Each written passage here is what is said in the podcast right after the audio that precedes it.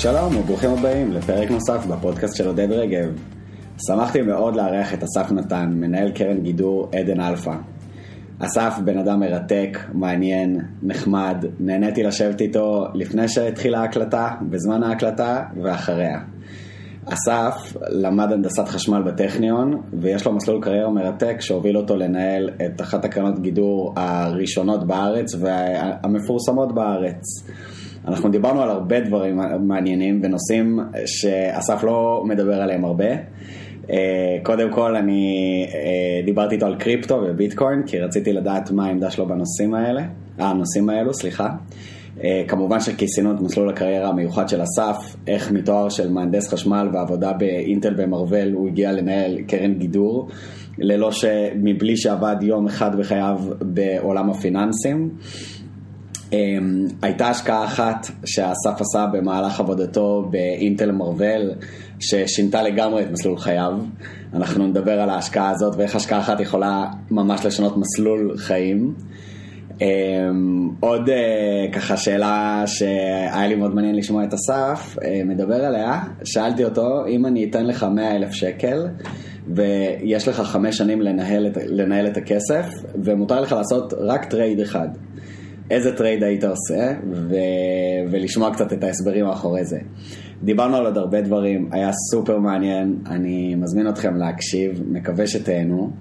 Uh, לפני שמתחילים, שימו לב, אנחנו נדבר בפרק על השקעות בניירות ערך שונים, שבהחלט ייתכן שיש לי או לאסף החזקות בניירות הללו, בעבר, בהווה או בעתיד.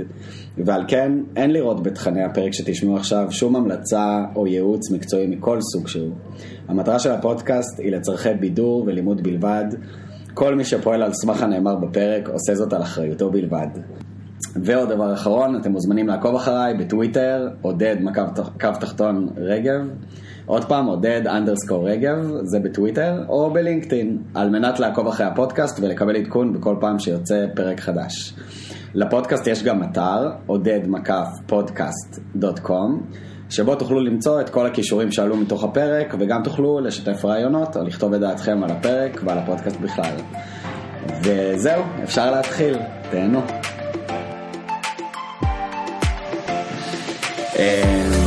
אוקיי, אה, אני מאוד שמח לארח היום לפרק את אסף נתן. אסף הוא בוגר ממר"ם בצה"ל, מהנדס חשמל מהטכניון, לאחר מכן עשה תואר שני במנהל עסקים הבינתחומי עם התמחות במימון חברות וניהול סיכונים. אסף עבד באינטל ולאחר מכן במרוול בתור מהנדס. אבל תוך כדי עבודה במרוול הוא התחיל לעסוק בהשקעות, וב-2012 באופן רשמי פתח את קרן גידור עדן אלפא. זו אחת הקרנות גידור הראשונות בארץ. וכך, עד היום, אסף הוא שותף מנהל בקרן, ולאחרונה פתח קרן חדשה תחת אותו מותג של עדן, שנקרא עדן דיסקאברי. עשיתי את האינטרו בסדר? סבבה, אז שלום אסף. שלום שלום, כיף להיות פה. שמח מאוד לארח אותך, איזה כיף שבאת. אה, האמת שאני חשבתי, כמובן שיהיה הכי מעניין לדבר על המסלול המיוחד שעשית ממהנדס בטכניון למנהל קרן גידור, לדבר על אה, השקעות, מניות, פילוסופיית השקעה וכולי, אבל דווקא רציתי להתחיל בנושא שזה אפילו קצת מפתיע, או, או אני לפחות לא, לא שמעתי אותך מתבטא עליו אה, בבלוג שלך או בפומבי. דרך אגב, צריך להזכיר שיש לך בלוג מצוין, מצוין, מצוין, בלוג השקעות. אז הנושא שרציתי לשאול אותך לגביו זה ביטקוין וקריפטו. הבנתי. רציתי לשאול גם מה, מה עמדתך בנוגע לקריפטו? האם אתה חושב שזה צריך להיות חלק מתיק השקעות, אה, מפורטפוליו של אה, תיק השקעות? אה, איך אתה מסתכל על זה בתור ההשתלבות של ביטקוין בעולם הפיננסי? האם זה, זה יהפוך להיות חלק אינטגרלי מהעולם הפיננסי או, או זה יישאר כמשהו צדדי כזה? וגם האם אתה באופן אישי קנית ביטקוין? השתמשת בביטקוין? הבנתי. מסקרן לשמוע.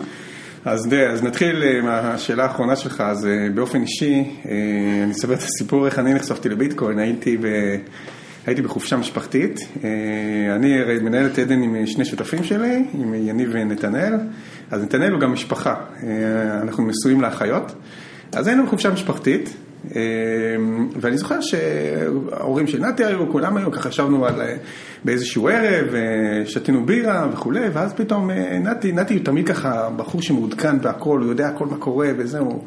מכיר, לא יודע, הוא, הוא, הוא איש ככה רב, השכלה כללית מאוד רחבה, רב פעלים, ופתאום הוא אמר, בואנה, שמעת על הביטקוין הזה? אמרתי לו, מה זה ביטקוין? איזה איזשהו נכס, ככה, קריפטוגרפי וכולי, ואני מטבעי מאוד מאוד אוהב דברים מתמטיים, ומאוד אוהב דברים שהם... ככה לגלות את העולם, אז uh, התחלתי לקרוא על זה באותו לילה, לא הלכתי לישון כמעט, משהו כזה, קראתי לזה בוויקיפדיה, קראתי לזה פה, קראתי לזה שם, אני זוכר שבזמנו ביטקוין היה ב-40 דולר. 40 דולר זה 2012? אני לא, לא זוכר משהו כמו 2013 לדעתי. 12-13. כן, משהו כן. כזה.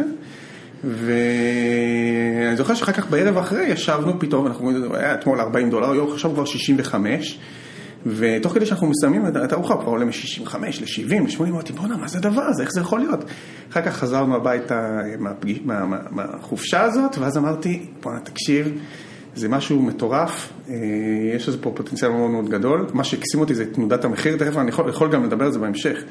אה, על לתת כבוד לשוק, ולפעמים השוק יודע דברים שאתה לא, ולא תמיד השוק מטומטם, שזה איזשהו משהו שהוא... אה, אה, כמו שאומרים, דוגמה כזאת, שתמיד אנשים מניחים שכדי להצליח בהשקעות צריך להניח שאתה יותר חכם מהשוק, וזה לאו דווקא ככה. אחת השאלות ב-2012 זה בכלל, האם זה שוק, מה שקורה שם, אה, כמו... ברור, ברור, אבל, כן. אבל, אבל כמובן שבדרך כלל שיש תנודות מחיר כאלה, משהו קורה מתחת לפני השטח. יכול להיות שזה בורה, יכול להיות שזה סתם כלום ושום דבר. בחלק גדול מהפעמים זה באמת עובדה, אבל באמת מה שקורה, אבל בחלק מהפעמים יש דברים בגו. אה, והחוכמה היא כמובן לדעת להפריד את המוץ מהתבן. אז אה, כשחזרתי הביתה התחלתי לברר איך אני יכול לקנות את הדבר הזה. והגעתי לחברת ביטס אוף גולד, שבסופו של דבר מנהל אותה אה, מישהו שאני גם מכיר מהטכניון, יונתן רואש,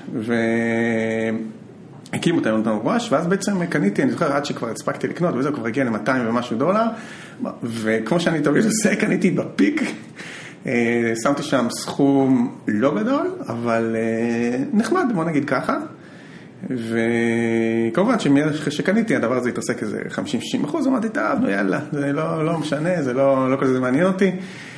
ואז עברו כמעט יותר, כמעט עשר שנים, וחוויתי כמה וכמה וכמה וכמה התרסקויות של 60-70 בזמן הזה אתה עוקב אחרי זה? אתה בודק מה קורה עם הביטקוין? זה מעניין אותך? פשוט אמרתי, תשמע, זה השקעה ספקולטיבית גרידא, ידעתי שזה ספקולציה, ידעתי שזה הימור, ממש ככה. ופשוט ראיתי משהו שהקסים אותי מבחינת הטכנולוגיה והאפליקציות האפשריות שלה גם כתבתי על זה, דווקא אמרת שלא הזכרתי את זה, לא התבטאתי על זה בבלוג. יכול להיות שאני פספסתי. אבל כתבתי על זה לא פעם בבלוג. אה, סליחה. ואמרתי, לא, כתבתי את זה בצניעות, אמרתי, תשמע, אני רואה שם משהו שיכול אה, להשפיע על העולם, לשנות את העולם, אני לא יודע מה זה, כנראה שזה לא יהיה ביטקוין, אולי זה יהיה ביטקוין גרסה 2, אני לא יודע מה זה יהיה בדיוק, אבל משהו יש שם. ואני אפילו זוכר באותו זמן שאיזשהו משקיע, אני לא אנקוב בשמו, אבל אמר בואנה איזה שטויות זה, חבל שאי אפשר לעשות על זה שורט, הוא אמר את זה שהביטקוין היה ב-600 דולר, היום הביטקוין כמעט ב-50 אלף. אז זה יכול להיות מאוד לא נעים. זה היה כנראה יכול להיות השורט הגרוע בהיסטוריה. אמ, אבל כן, בסופו של דבר, גם תמיד כשכתבתי על זה, אני השתמשתי בצניעות, כי אין לי מושג מה הולך להיות עם זה, אין לי מושג, אה, לא היה לי מושג גדול, רק ידעתי שיש שם משהו. ובאמת, תכלס, אם מסתכלים על זה, זו ההשקעה הכי טובה שעשיתי בחיים. אה, היא עדיין מוחזקת? זהו, אז אני מכרתי, האמת את הביטקוין בינואר אה, השנה. באמת? כן. אחרי כל השנים? האמת היא שאפילו אחת לפני זה מכרתי ביטקוין והמרתי לאתריאום. אה, כי האמנתי יותר במודל של אתריאום, ובאיזשהו שלב עברתי, עברתי, מכרתי את הכל ולקחתי את הכסף הזה. והשקעתי אותו בסטארט-אפ. אוקיי. והסטארט-אפ הזה גם, אה, טפו טפו טפו, אני מקווה מאוד שיצליח, בינתיים אה, הסבב גיוסים האחרון הוא מעל פי עשר מהשקעה שעשיתי קודם, אז... אה, אתה רוצה לדבר איזה? על הסטארט-אפ, אני יכול לדבר, יכול... עזוב, אתה יודע מה, אני לא, לא רוצה, לא יודע אם מותר לי, ואני מאוד נזהר, כי שוב, זה לא שלי, אני לא רוצה לעשות נזק. אמ, אבל שוב, זה בעצם היה איזושהי השקעה ספקולטיבית שראיתי שהוא משהו. עכשיו לגבי הטכנולוגיה, אני חושב שטכנולוגיית ביטקוין או הטכנולוגיה של בלוקצ'יין, סליחה, הטכנולוגיה של זירו טראסט וכל הדברים האלה, היא כן יכולה לשנות את העולם. יש לה כל מיני יישומים שאפשר להשתמש בהם כיום, עוד לא בטוח בדיוק. מה יקרה זה, לדעתי עבור הקריפטו זה השנים היום, הם כמו השנים של שנות ה-90, האמצע שנות ה-90 ושנות ה-90 המאוחרות בעולם הטק, לא ידעו בדיוק מה יתפוס, מי היה הווינר. אה, פיטר לינץ' מדבר על זה בספר שלו, ולפעמים שווה פשוט לחכות ולראות מי ה winner, כי גם אחרי שה winner עלה פי שבע או משהו בסגנון, אפשר עדיין לקנות אותו ולעשות יופי של כסף, כמו שלמשל לא היה ברור שאמזון היא ה winnerית, אבל ב-2002-2003 כבר ידעת שאמזון היא ה winnerית, אפילו בשנת 2000, פיטר לינץ' מדבר על, זה בספר שלו אגב. איזה, איזה ספר? One Up on Wall Street. מדבר על אמזון שם? כן. וואלה, לא זוכר. קראתי את הספר. בשנת 2000, הוא אומר שהוא קנה שם איזה זר פרחים, דרך אמזון, נראה לי משהו בסגנון. אני קראתי מהדורה אה, של לא, זה. לא, לא זוכר, הוא כותב כן. על זה שם, וזה כבר אומר שתשמע, כבר לפני 22 שנה יכולת לראות מי הווינר. נכון שאם קנית בשנת 2000 חטפת בומבה לראש, כן? אבל uh, כנראה שאם היית מחכה שנה-שנתיים, ואתה מבין שזה כנראה הווינר של התחום, הרי פיטר לינץ' כל הזמן מדבר על זה שאתה יכול כאילו למצוא השקעות על ידי להסתכל מסביבך מה עובד. אתה יודע מה עובד בתור צרכן, כאילו, אתה רואה מה קורה מסביבך. אז אתה יודע ש... פיטר לינץ' מומלץ בחום למשקיעים שאוהבים כן, את ה... משקיעים מתחילים זה... One Up on Wall Street, כן, קראתי, זה ספר מצוין. אז, אה, אז, בגדול, אז בגדול אני חשבתי שהיום למשל הטכנולוגיה יכולה לעשות disruption, וזאת מילת מפתח לדעתי בעולם של היום, אה, להמון המון טכנולוגיות, למשל לבורסות. אה, היום אתה יושב על בורסה, אתה קונה, מוכר מניות ממישהו אחר, אבל כל הדבר הזה, בעצם הבורסה גוזרת עליך עמלה, אבל כל דבר הזה יכול להתנהל בעצם על איזשהו סוג של בלוקצ'יין. או זה יכול גם לעשות disruption לעולם האדטק, למשל לפייסבוק או לגוגל, אה, שלא מדברים על זה, אבל אה, זה לצורך העניין המרג'ין של אה, פייסבוק וגוגל נגזר מאיזשהו מידע שיש להם עליך, ובעצם זה שהם איזשהו, יש להם איזשהו נטוורק אפקט, אבל לצורך העניין, אם הם יממשו את זה על בלוקצ'יין, סתם דוגמה, ובתמורה, הצרכן הוא בעצם זה שהוא המרג'ין של פייסבוק, אתה משתמש במוצרים של גוגל בחינם, בגלל שהיא יודעת עליך דברים, היא גוזרת בעצם מרג'ין אה, עליך, אבל למה שאתה לא תהנה מהמידע שלך? אתה יכול למשל להכניס את המידע שלך לאיזושהי רשת בלוקצ'יין, אני ככה, יש לי ככה וככה ילדים, אני נשוי באושר ובאושר, ויש לי כל מיני דברים בסגנון, ואז לצורך העניין, בעצם איזשהו מפרסם ילך ל... אה, לא יודע, אה, מערכת בלוקצ'יין הזאת, יגיד, שמע, אני רוצה לפרסם לאנשים שהם גברים, שהם מגיל 40 עד 50, שיש להם שלושה ילדים גדולים, כל מיני דברים בסגנון, ובסופו של יום, אתה, בגלל שנתת את המידע שלך, לרשת הזאת תקבל כסף, בתמורה למה ש... בניגוד למה שקורה היום, שאתה נותן את המידע שלך לפייסבוק וגוגל ומקבל בעצם שום דבר, אתה נותן את זה בחינם והם גוזרים את הקופון. אז שוב, אני לא אומר שזה מה שיקרה, אבל אלה הם אפליקציות אפשריות למה שזה יכול לקרות, אז יש לטכנולוגיה הזאת עתיד. אה, אז אני לא יודע אם יש לביטקוין עתיד, האמת היא שאישית אני פחות ופחות חושב שיש, זאת האמת. אה, בגלל זה גם החלטתי למכור, אבל אני לא, שוב, אני ממש לא בר סמכה בכל מה שקשור לקריפטו, אני ספקולנט טהור בנושא הזה, אני קורא את זה כי זה מעניין אותי. תוכל אולי לתת איזה סיבה אחת או שתיים, אמרת, אני פחות ופחות מאמין שיש, תוכל לתת איזה... כן, אני חושב פשוט שהביטקוין הוא פשוט אה, מאוד מזהם סביבתית מבחינת ה... אה, הביטקוין עובד על proof of work, ואז צריך בעצם להשקיע המון חשמל שם.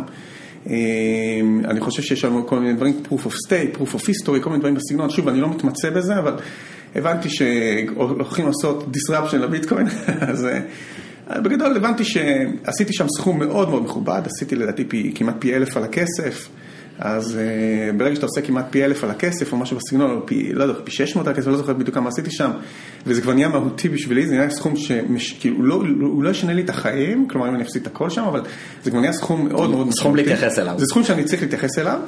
אה, בוא נגיד ככה, שבזמנו קניתי לדעתי משהו כמו 0.9% מהתיק שלי. והתיק שלי גדל משמעותית, משמעותית מאז גם כי הרווחתי כסף מהעבודה, עוד אז הייתי עובד, גם כי עשיתי תשואות מאוד יפות בשוק המניות, גם כי הרווחתי מהצלחה מהקרן וכולי, כלומר התיק שלי גדל, אה, קיבלתי כל מיני הכנסות של כספים מכל מיני מקומות אחרים, אה, ועדיין הביטקוין הצליח להגיע למשהו כמו, לא יודע, עשרה אחוז מהתיק, לא יודע, משהו בסגנון, משהו גדול.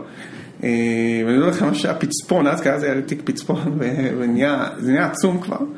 אז הבנתי שזה כבר לא, אי אפשר לשחק את זה, זה כבר כאילו לא מתאים, גודל כזה, לא, אתה לא יכול לשים השקעה ספקולנטית, והחלטתי אה, לחסל את זה ולהעביר את זה למקומות אחרים, אז חלק מזה באמת עבר לסטארט-אפ ההוא, וחלק אה, עבר לכל מיני מקומות אחרים, אבל uh, החלטתי באמת לסיים את הרומן שלי עם העולם הקריפטו. אז כיום אני לא מחזיק שום דבר, אבל אני עדיין חושב שיש לזה פוטנציאל אה, להשפיע על העולם.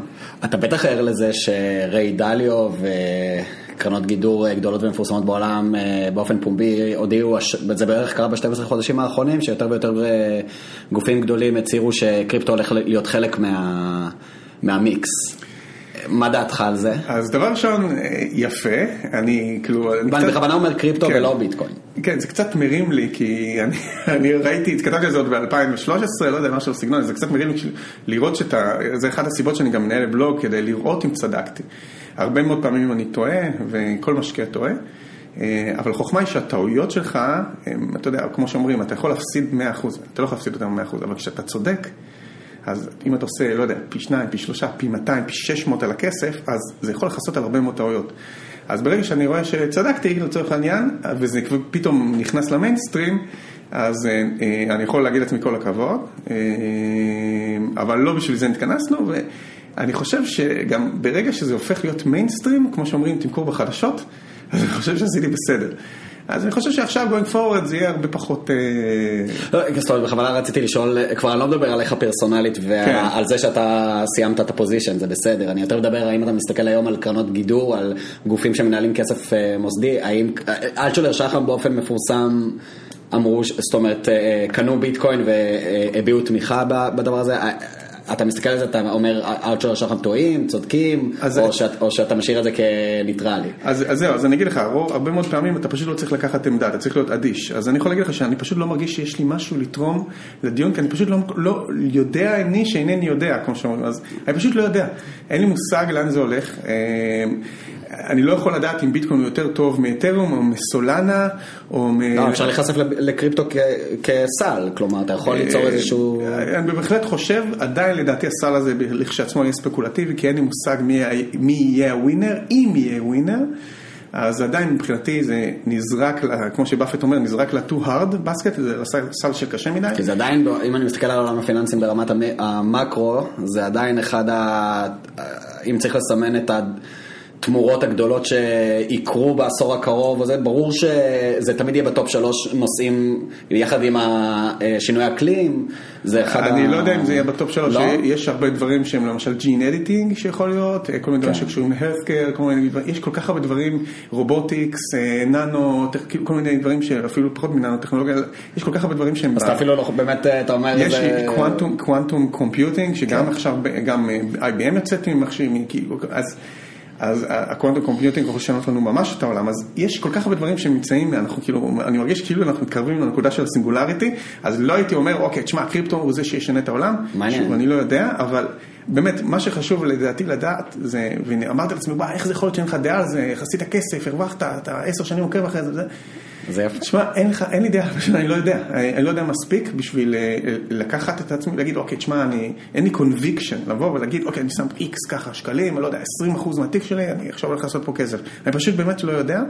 יש אנשים שיודעים יותר טוב ממני והם כתובת. אה, אני באמת בתור צופה מהצד בינתיים. אה, וזה מצחיק שעם הזמן דווקא נחלש לי ה conviction, אבל אה, אין מה לעשות. לא, בסדר גמור, בסדר גמור.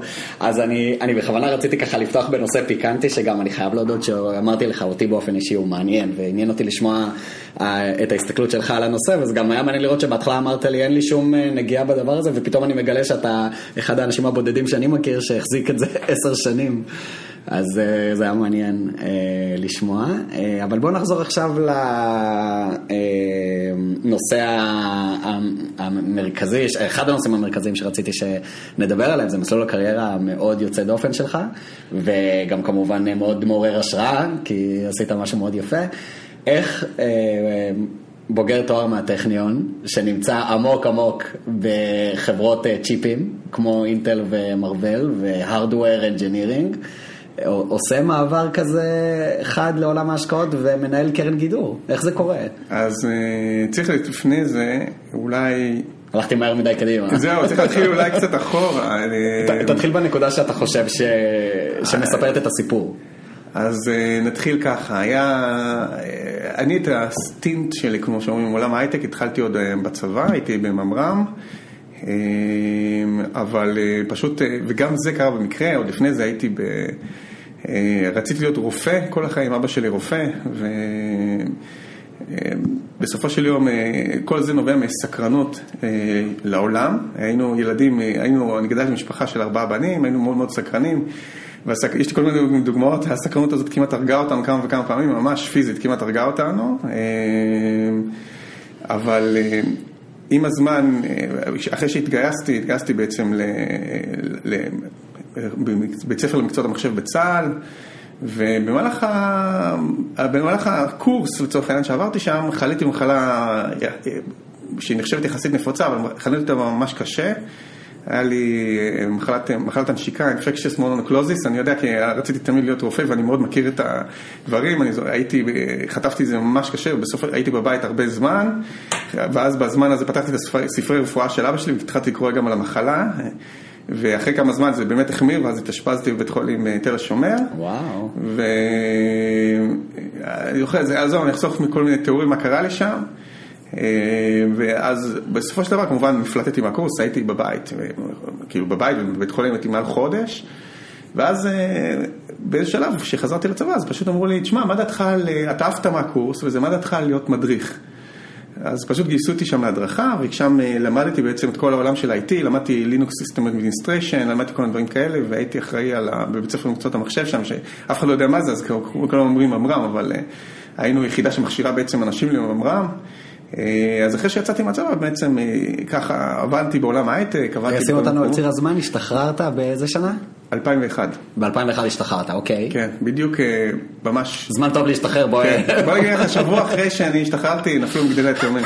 אז אה, משהו כזה. אוי ואבוי. אז, אה, אז בסופו של יום נמשכתי לעולם ההייטק. ורציתי משהו שהוא ייתן מענה לסקרנות שלי. בעולם ה system administration יש המון יצירתיות. אה, לא גם... סיפרת איך החלום להיות רופא פתאום השתנה? פשוט, אני אגיד לך, זה סיפור מצחיק. אבא שלי אמר לי שעל גופתו מתה שאני אהיה רופא, זה מה שאמר לי, כי הוא אומר, אני לא הולך לפרנס אותך עד גיל 50. הוא הבין במה מדובר. הוא הבין, הוא יודע מה זה להיות רופא, וגם אחד הסיפורות שבחרתי לא להיות רופא, כי לאבא שלי היה חבר טוב, מנהל מחלקת קרדיולוגיה באחד הבתי חולים. ויום אחד שאלתי אותו, תגיד לי, איך זה להיות רופא? ראיינתי אותו ככה שהייתי ילד צעיר, ושאלתי אותו, ותגיד לי, כמה רופא מרוויח? ואז הוא אמר לי, הסתכל עליו ואמר לי, או, עכשיו אני מבין שאתה לא מתאים להיות רופא. בגלל זה ויתרתי על החלום הזה, כי הבנתי שאני לא רוצה, אני גם אוהב כסף בסופו של יום, אני רוצה להיות אחראי לגורלי, אז... אה, בסופו של דבר, אז העולם של system administration מכיל המון פאזלים כאלה שאתה צריך לפתור, וזה נורא מעניין, אז אה, הבנתי שאני אמצא אולי את המזור, לצורך העניין, את, משהו שיספק את הסקרנות שלי בעולם ההייטק, אז החלטתי ללכת להנדסת חשמל. אה, בטכניון, גם זה סיפור ארוך, אבל לא משנה, בסופו של יום, כשסיימתי את ה... במהלך התואר עבדתי עוד באינטל, גם ב system administration, הייתי הרבה מאוד שנים system admin, ואחרי שסיימתי את ה... לקראת סיום התואר, התחלתי לעבוד במרוול. ועכשיו במרוול קרה משהו מאוד מצחיק, פשוט אה, היה, אז הייתי רווק, הייתי סטודנט צעיר והרווחתי משכורת גבוהה, אז התחיל להרם לי כסף בעובר ושב.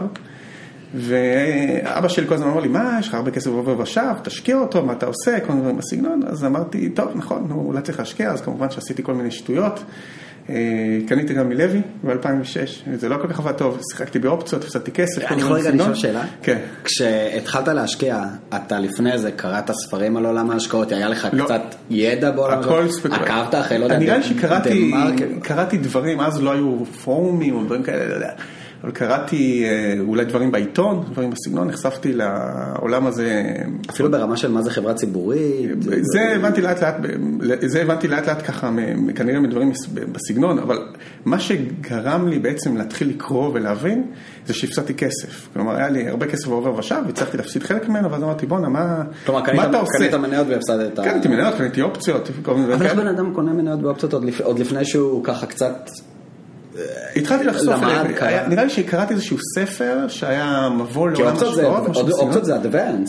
נכון, אבל מה שמשכתי באופציות זה שהתחלתי, לא זוכר אפילו איפה קראתי לזה, אבל לאופציות יש כל מיני דברים שהם מתמטיים, ואני מאוד אוהב דברים מתמטיים, בתואר, בטכניון, כן, בתואר בטכניון.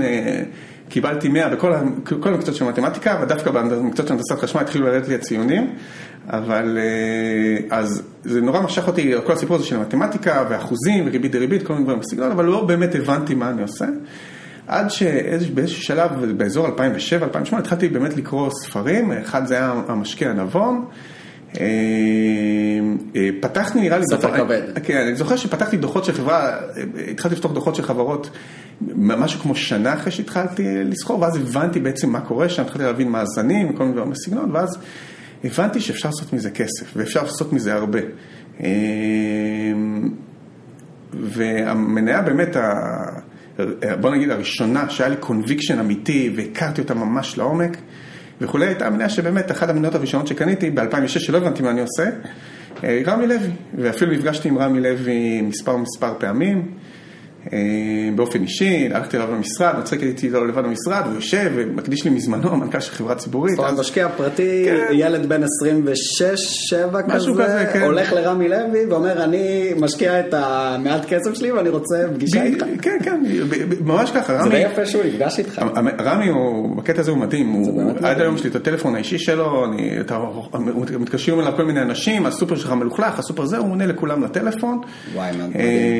יצא עליו הרבה bad press, אבל לדעתי, אני מאוד התרשמתי מהבן אדם. אני סופר מעריך אותו, ו... ממש. אז אני זוכר שבאמת הייתי בכל הסניפים של רמי לוי, מדדתי את המרחק בין המדפים. אחרי ההשקעה או לפני ההשקעה? האמת היא שהתחלתי, ככל, ש... ככל שהבנתי יותר, אז ההשקעה גדלה. בסופו של יום קניתי את המניות הראשונות ב-2008.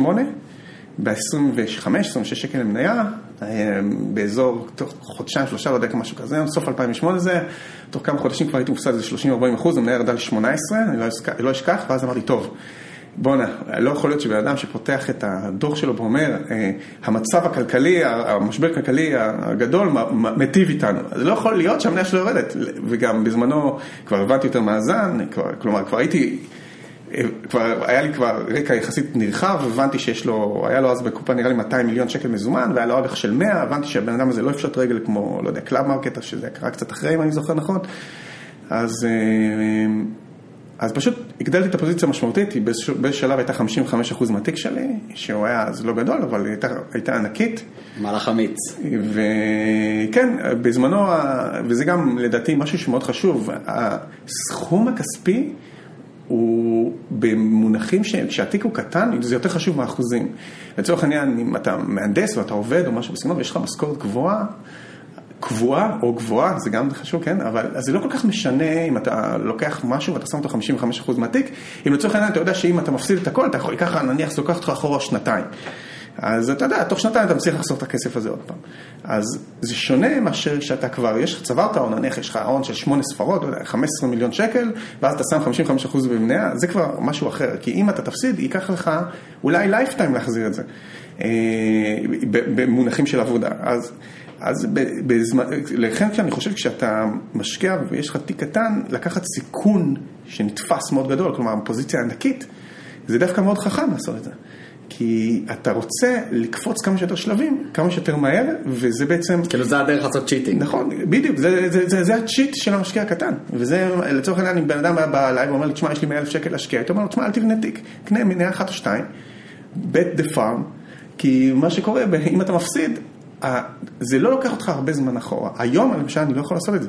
כי אם אני אעשה את זה, זה יכול, יכול לקחת אותי כל כך הרבה אחורה, שאני, לא, שאני כנראה לא אצליח לקום משם.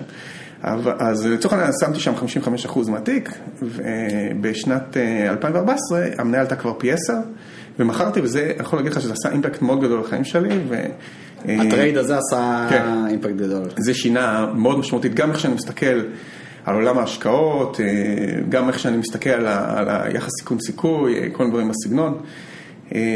אני זוכר שמה שגרם לי לעזוב, עבדתי במרוול, מאוד, מאוד אהבתי את העבודה, היה שם, הייתי אינטגרטור, הייתי לוקח, הייתי אחראי על ה core של צ'יפ, הצ'יפ הכי גדול שעשו בישראל דאז, קראו לו מיילוס, זה היה שם קוד הפנימי של מרוול, והייתי אחראי לקחת את כל ה take-ים, את כל הצ'יפים הפנימיים. זה צ'יפ של איזה מוצר? זה צ'יפ של איזשהו ראוטר מאוד מאוד מאוד גדול, שמכרו אז בזמנו, כל, כל חתיכה הייתה עשרת אלפים דולר, משהו בסגנון, אבל זה המוח שלה, וזה הצ'יפ הכי גדול שעשו בישראל, אני זוכר כבר כמה טרנזיסטורים היו שם, המון. ו...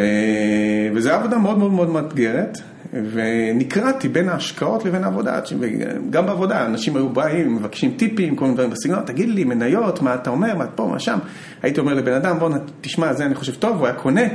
ואחרי כמה חודשים הוא אומר לו, אה, אני מכרתי, הוא שואל אותי החברה, אמרתי, אה, מכרתי מזמן, הוא אומר, אה, למה לא אמרת לי למכור, היא כבר ירדה 20% מהשיא. אז אמרתי לו, תשמע, אתה יודע, ואז בסוף הבנתי שצריך לפתוח, להפוך את זה לעסק, ככה זה נהיה העסק. והטריגר לעזוב את העבודה, בהתחלה זה לא רווחי לפתוח קרן, זה אפילו הפסדי מאוד, אז אה, הטריגר לעזוב את העבודה היה שאני זוכר שהיה tape-out, זה היה, tape-out זה איזשהו תהליך שבו אתה, זה איזשהו ספרינט סופי כזה. שבו אתה צריך ככה, בוא נגיד, לעבוד הכי מהר, הייתי קם בשלוש בבוקר, לבדוק שהריצות רצו כמו שצריך, ושהכל עובד טוב, כן, כל מיני זה משהו מטורף זה היה. ו... וכי זה, כי אתה קונה בעצם, אתה קונה זמן ייצור ב-TSMC, שהיום כולם כבר מכירים אותה, אבל אה, אז לא כל כך הכירו אותה, אתה קונה זמן ייצור. אפרופו השקעות מדהימות. וחבל על הזמן, ופה, ואתה יודע, ואתה חייב להגיע, אבל אם אתה אומר שה-GDS, הדאטה של הצ'יפ חייב להגיע ל-TSMC בתאריך מסוים, אם אתה מפספס את התאריך הזה, אתה משלם סתם על פס ייצור. איבדת את ה slot. בדיוק, איבדת את ה slot. אז אתה, כולם מתחרים, עובדים קשה, קשה, קשה, קשה וכולי, ואני זוכר שבאותו זמן היה לי דוח של חברה על השולחן, קראו לה טייפינג בהונג קונג, זו חברה שהייתה מייצרת שטיחים לקזינו עם דברים בסגנון, ואמרתי, טוב, אני אנתח אותה אחרי ה tape-out. אני חייב לנתח את החברה, חייב לנתח את החברה, אני אנתח אותה אחרי ה tape-out, ואז אני זוכר, יומיים לפני ה tape-out, אני פותח את ה... זה בהונג קונג, זה בבוקר של ישראל, אני פותח את המחשב בבוקר, אני אומר, טח, אני רואה אותו עולה 40 אחוז, אני אומר, וואי, בוא'נה, איך פספסתי את זה. עוד פעם, איזה חברה? טייפינג. אני לא מכיר. זו חברה שמייצרת שטיחים לקזינואים. איך אתה מגיע לחברה בהונג קונג שמייצרת שטיחים לקזינואים? חופרים, מחפשים, זה יופי בלפתור פאזלים, אני אוהב לפתור פאזלים, בגלל זה גם הקמנו את עדן, זה חלק מהסיבות שהקמנו את עדן דיסקאברי, אז... אז בסופו של יום אני זוכר שזה היה טריגר לעזוב, אמרתי בואנה לא יכול להיות, הייתי שם שם, לא יודע, 100 אלף שקל, 200 אלף שקל, זה היה משלם לי משכורת של שנתיים, אני עכשיו עובד פה על ה tape-out הזה.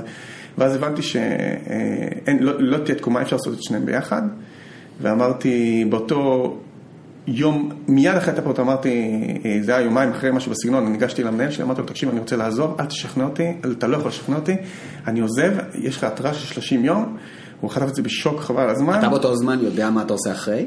אה, תראה, הקרן כבר קמה, הקרן הייתה כבר בשלבים מאוד מאוד התחלתיים שלה, היינו מאוד מאוד מאוד קטנים, אז בישראל זה לא היה תחום ידוע קרנות גידור, היינו מגייסים משפחה וחברים, היום זה, יש 200 קרנות, בזמן שאנחנו פתחנו את זה, אבל אולי, לא יודע, אפשר לספור אותן ליד אחת, אה, חוץ מהקרנות הגדולות, אני מדבר מבחינת הקרנות הקטנות, אה, אבל זה היה הנקודה שבה הבנתי שאין לי עתיד שם בהייטק, אני חושב ש...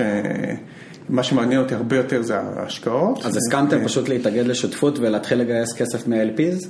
כן, אנחנו, זה היה עוד לפני, כן, אבל בהתחלה כמובן העסק הוא מאוד קטן. או לנהל את העסק של עצמכם במשרה מלאה, זהו, כן, שזה... בהתחלה, כן, כל אחד מאיתנו עזב את העבודה שלו, כולנו עבדנו בהייטק, גם נתנאל, גם יניב, וכולנו עזבנו את העבודות שלנו בשלבים שונים, כל פונקציה של כמה הצלחת לחסוך וכולי, כי בהתחלה, כמובן שזה עסק שהוא מפסיד, כל, כל עסק בהתחלה הוא עסק הפסדי. ואי אפשר באמת לחיות ממנו, ומטרה הייתה בעצם באמת אה, ללוות את ה-LP שלנו, ללוות את המשקיעים שלנו בהצלחה שלנו ובפשן שלנו בהשקעות, וזה באמת היה פשן אדיר, ועד היום יש אותו. ואני באמת חושב שאפשר להצליח בתחום הזה רק אם יש לך פשן, כי אחרת אתה פשוט, אה, זה פשוט מתי שהוא מתחיל, אתה נשרף, אז מתחיל שאתה מתחיל לשעמם, אתה רוצה לשנות אה, כיוון. אני אישית חושב שהפשן הזה יישאר איתי עד הסוף, אני מצאתי את הנקודה שלי. אה, מה אתה הכי אוהב בתור אה, מישהו שהוא משקיע? מה... אני אוהב אה, לפצח, כלומר למצוא את ה... למצוא את ההשקעה הגדולה הבאה, כלומר שאומרים, זה ההרגשה הזאת של הסיפוק שהצלחת למצוא איזה משהו שהוא... שאיכשהו נפל מתחת לרדאר ואתה... אולי נפל מתחת לרדאר, או שאנשים לא מבינים, או שייקח זמן לשוק להבין, או משהו בסגנון, זה איזשהו... אה, הרגשה ככה של אה, סיפוק מאוד מאוד מאוד גדול, שהצלחת לשבור את הפאזל. וההשקעה הזאת נהיית שלמה כמובן רק כשאתה רואה שאתה מצליח, אבל אה, שזה גם איזשהו אלמנט בשוק ההון שאפשר לדבר עליו רבות, כי שוק ההון לא תמיד מתגמל היגיון בריא, או לוקח לפעמים זמן לתגמל היגיון בריא, אבל יש בו הרבה אלמנט של randomness, שזה יחסית שונה מכל התחומים האחרים. כלומר, בהנדסה, אם אתה מצליח, אתה יודע, אתה בודק את הקיבול צימוד בין שתי חוטים שרצים ב core, כל דברים כאלה וזה, ואתה יודע בדיוק מה לחשב אותו, ואתה הזזת את החוט הזה מהחוט הזה, אז אתה בסוף מוציא את זה ל tape-out, אתה רואה שהצ'יפ עובד, יופי. אבל אין לך את זה בשוק ההון. אה, שוק ההון יותר דומה, בגלל שיש לו אלמנט של, אה, בגלל שהוא עוסק בלחזות את העתיד, הרי בסופו של יום כל המשקיעים חוזים את העתיד. אה, בסבירות כזו או אחרת, או הם בעצם לוקחים בטים. אני לא אוהב להגיד הימורים, אין לזה מילה מקבילה בעברית, אבל הם לוקחים בעצם שהוא בטים על העתיד. למשל, אני אומר, אוקיי, תשמע, אם מכונית נוסעת 100 קמ"ש, אני לוקח איזשהו בט שהיא לא תספיק לעצור לפני שתפגע חס וחלילה במכונית שלפניה. סתם דוגמא, אז אתה יכול לחזות את העתיד באיזושהי ודאות מסוימת. בשוק ההון, אז עם הוודאות הזאת היא אף פעם לא מוחלטת. אין כזה דבר, משהו שהוא מוחלט, ולכן אף פעם, כמו שבאפט אומר, never bet the farm, כי לא משנה כמה אתה מאמין בהשקעה, יש תמיד את הסיכוי שהיא תיכשל. אה, בפוקר זה אותו דבר, אתה יודע, אתה יכול, יש לך יד ממש טובה, היד הכי טובה בפוקר, אסי. אתה נכנס ל... אה, אתה מעלה preflop, לצורך העניין, אתה מעלה את ההימור, ומישהו נגדך נכנס עם 7-2, שזה היד הכי חלשה בפוקר. מן הסתם, הסיכוי שלך לנצח אותו מאוד מאוד מאוד גבוה. אבל יכול להיות שעכשיו נפתח, נפתח פלופ על השולחן, הוא שילם, נניח נפתח פלופ על השולחן, נפתח 7, 2, 3. זהו, אתה, הסיכוי שאתה תצא מזה הוא מאוד, אה, מאוד נמוך, כן? כלומר, הוא צריך לענות, הוא טוב אותך. ו... וה... זה גם אחד הדברים שלמדתי, שלפעמים השקעה שנראית מאוד מאוד מאוד בטוחה, או מאוד מאוד טובה, לפעמים גם היא יכולה להיכשל, גם אם זה בסבירות נמוכה. אה, וזה, וזה האומנות, אה, לדעת, כמו שאומרים, לזרוק את היד, לדעת לא להיתפס לבייס הזה, לא להתאהב, אה, לדעת לקחת את ה... דברים בצורה קרה. זה זמן טוב להזכיר את המטאפורה שלך לשוק המניות שהוא דומה לניווט בים. נכון, אז... אתה רוצה לדבר על זה קצת?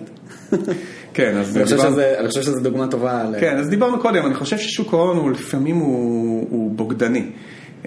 אני כבר הרבה זמן מנהל קרן, ראיתי המון המון כוכבים עולים, בכל שנה יש את הכוכב התורן שלה. אני אף פעם לא אנקוב בשמות, אבל בכל שנה יש מישהו שאומרים, וואו, איזה גאון הוא הגיע תמיד לראש בטבלה, אה, קטי ווד נניח, אבל...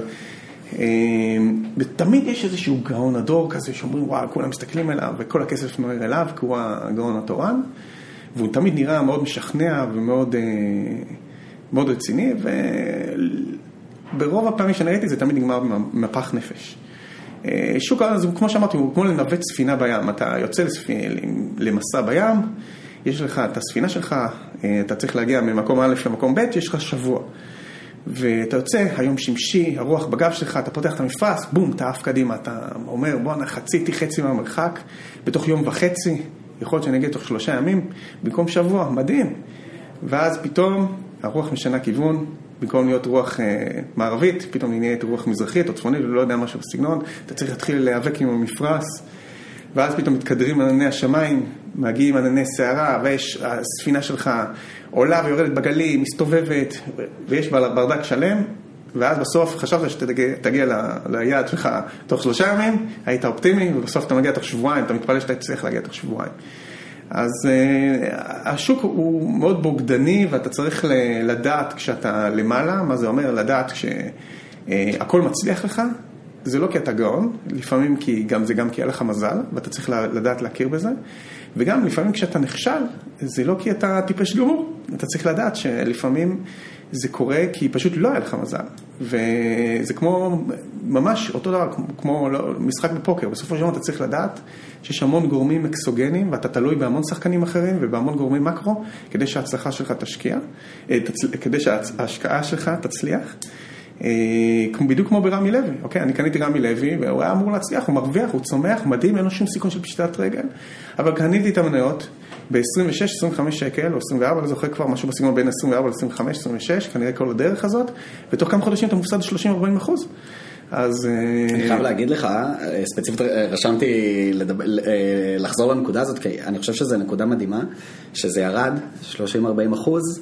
וממצב שרוב המשקיעים הלא מנוסים, אה, בנקודה כזאת, או שהם חושבים להיפטר מהפוזיציה, למכור אותה, כי זה מבאס להיות ב position מפסיד, ואני זוכר שיש איזה משפט כזה שתמיד יושב לי בראש, שמשקיע הופך להיות אה, מחובב ל- לרמה אחת למעלה, כשהפוזיציונס שלו יורדים ב-30-40 אחוז, הוא חושב I'm a buyer. כאילו, instead נכון. of I'm a seller, וזה יפה שבתור יחסית נשמע בהתחלה, אתה היית ב mindset של אה, משקיע מתקדם, כלומר, היה לך מספיק conviction בשביל, כשאתה במינוס 30-40, להגיד I'm a buyer, כאילו, תראה, אני חושב- ועדיין להאמין בתזה שלך לעומת כל השוק שכאילו אומר לך אחרת. נכון, אבל אני חייב להגיד ש... וואו, זה, זה פותח נושא ענק, פתחת פה נושא, חבל על הזמן. לא אפשר לעשות פה סוגריים כן, ולחזור. אבל אז, אז אני חייב להגיד לך שלדעתי, כשאתה משקיע, אתה צריך למצוא את העוגנים שלך, כלומר משהו שהוא אה, מרגיע אותך, או שהוא האמת שלך, שאתה הולך אחריה כזאת. אה. לצורך העניין, אה, מבחינתי זה היה להבין שהעסק הזה הוא משהו פיזי, אוקיי? זה משהו שהוא, אתה יכול לגעת בו, אתה יכול ללכת לסניף של רמי, לראות כמה לקוחות יש, אתה יכול ללכת להיפגש עם רמי, ללחוץ לו את היד. הוא בא לך עם חולצת פלנל שלו, אתה יודע, ככה וזה, עם כל השערות ככה יוצאות מהחזה וזה, ככה אתה מבין שזה בן אדם. ויש יש דברים בגובה, ידעתי שאני צודק שם, ידעתי. ו... אמ, אבל לפעמים, אני חייב להגיד שאם אתה אומר שיש conviction, לפעמים ה conviction הזה יכול גם להזיק לך. אז אה, לפעמים אתה יודע ש...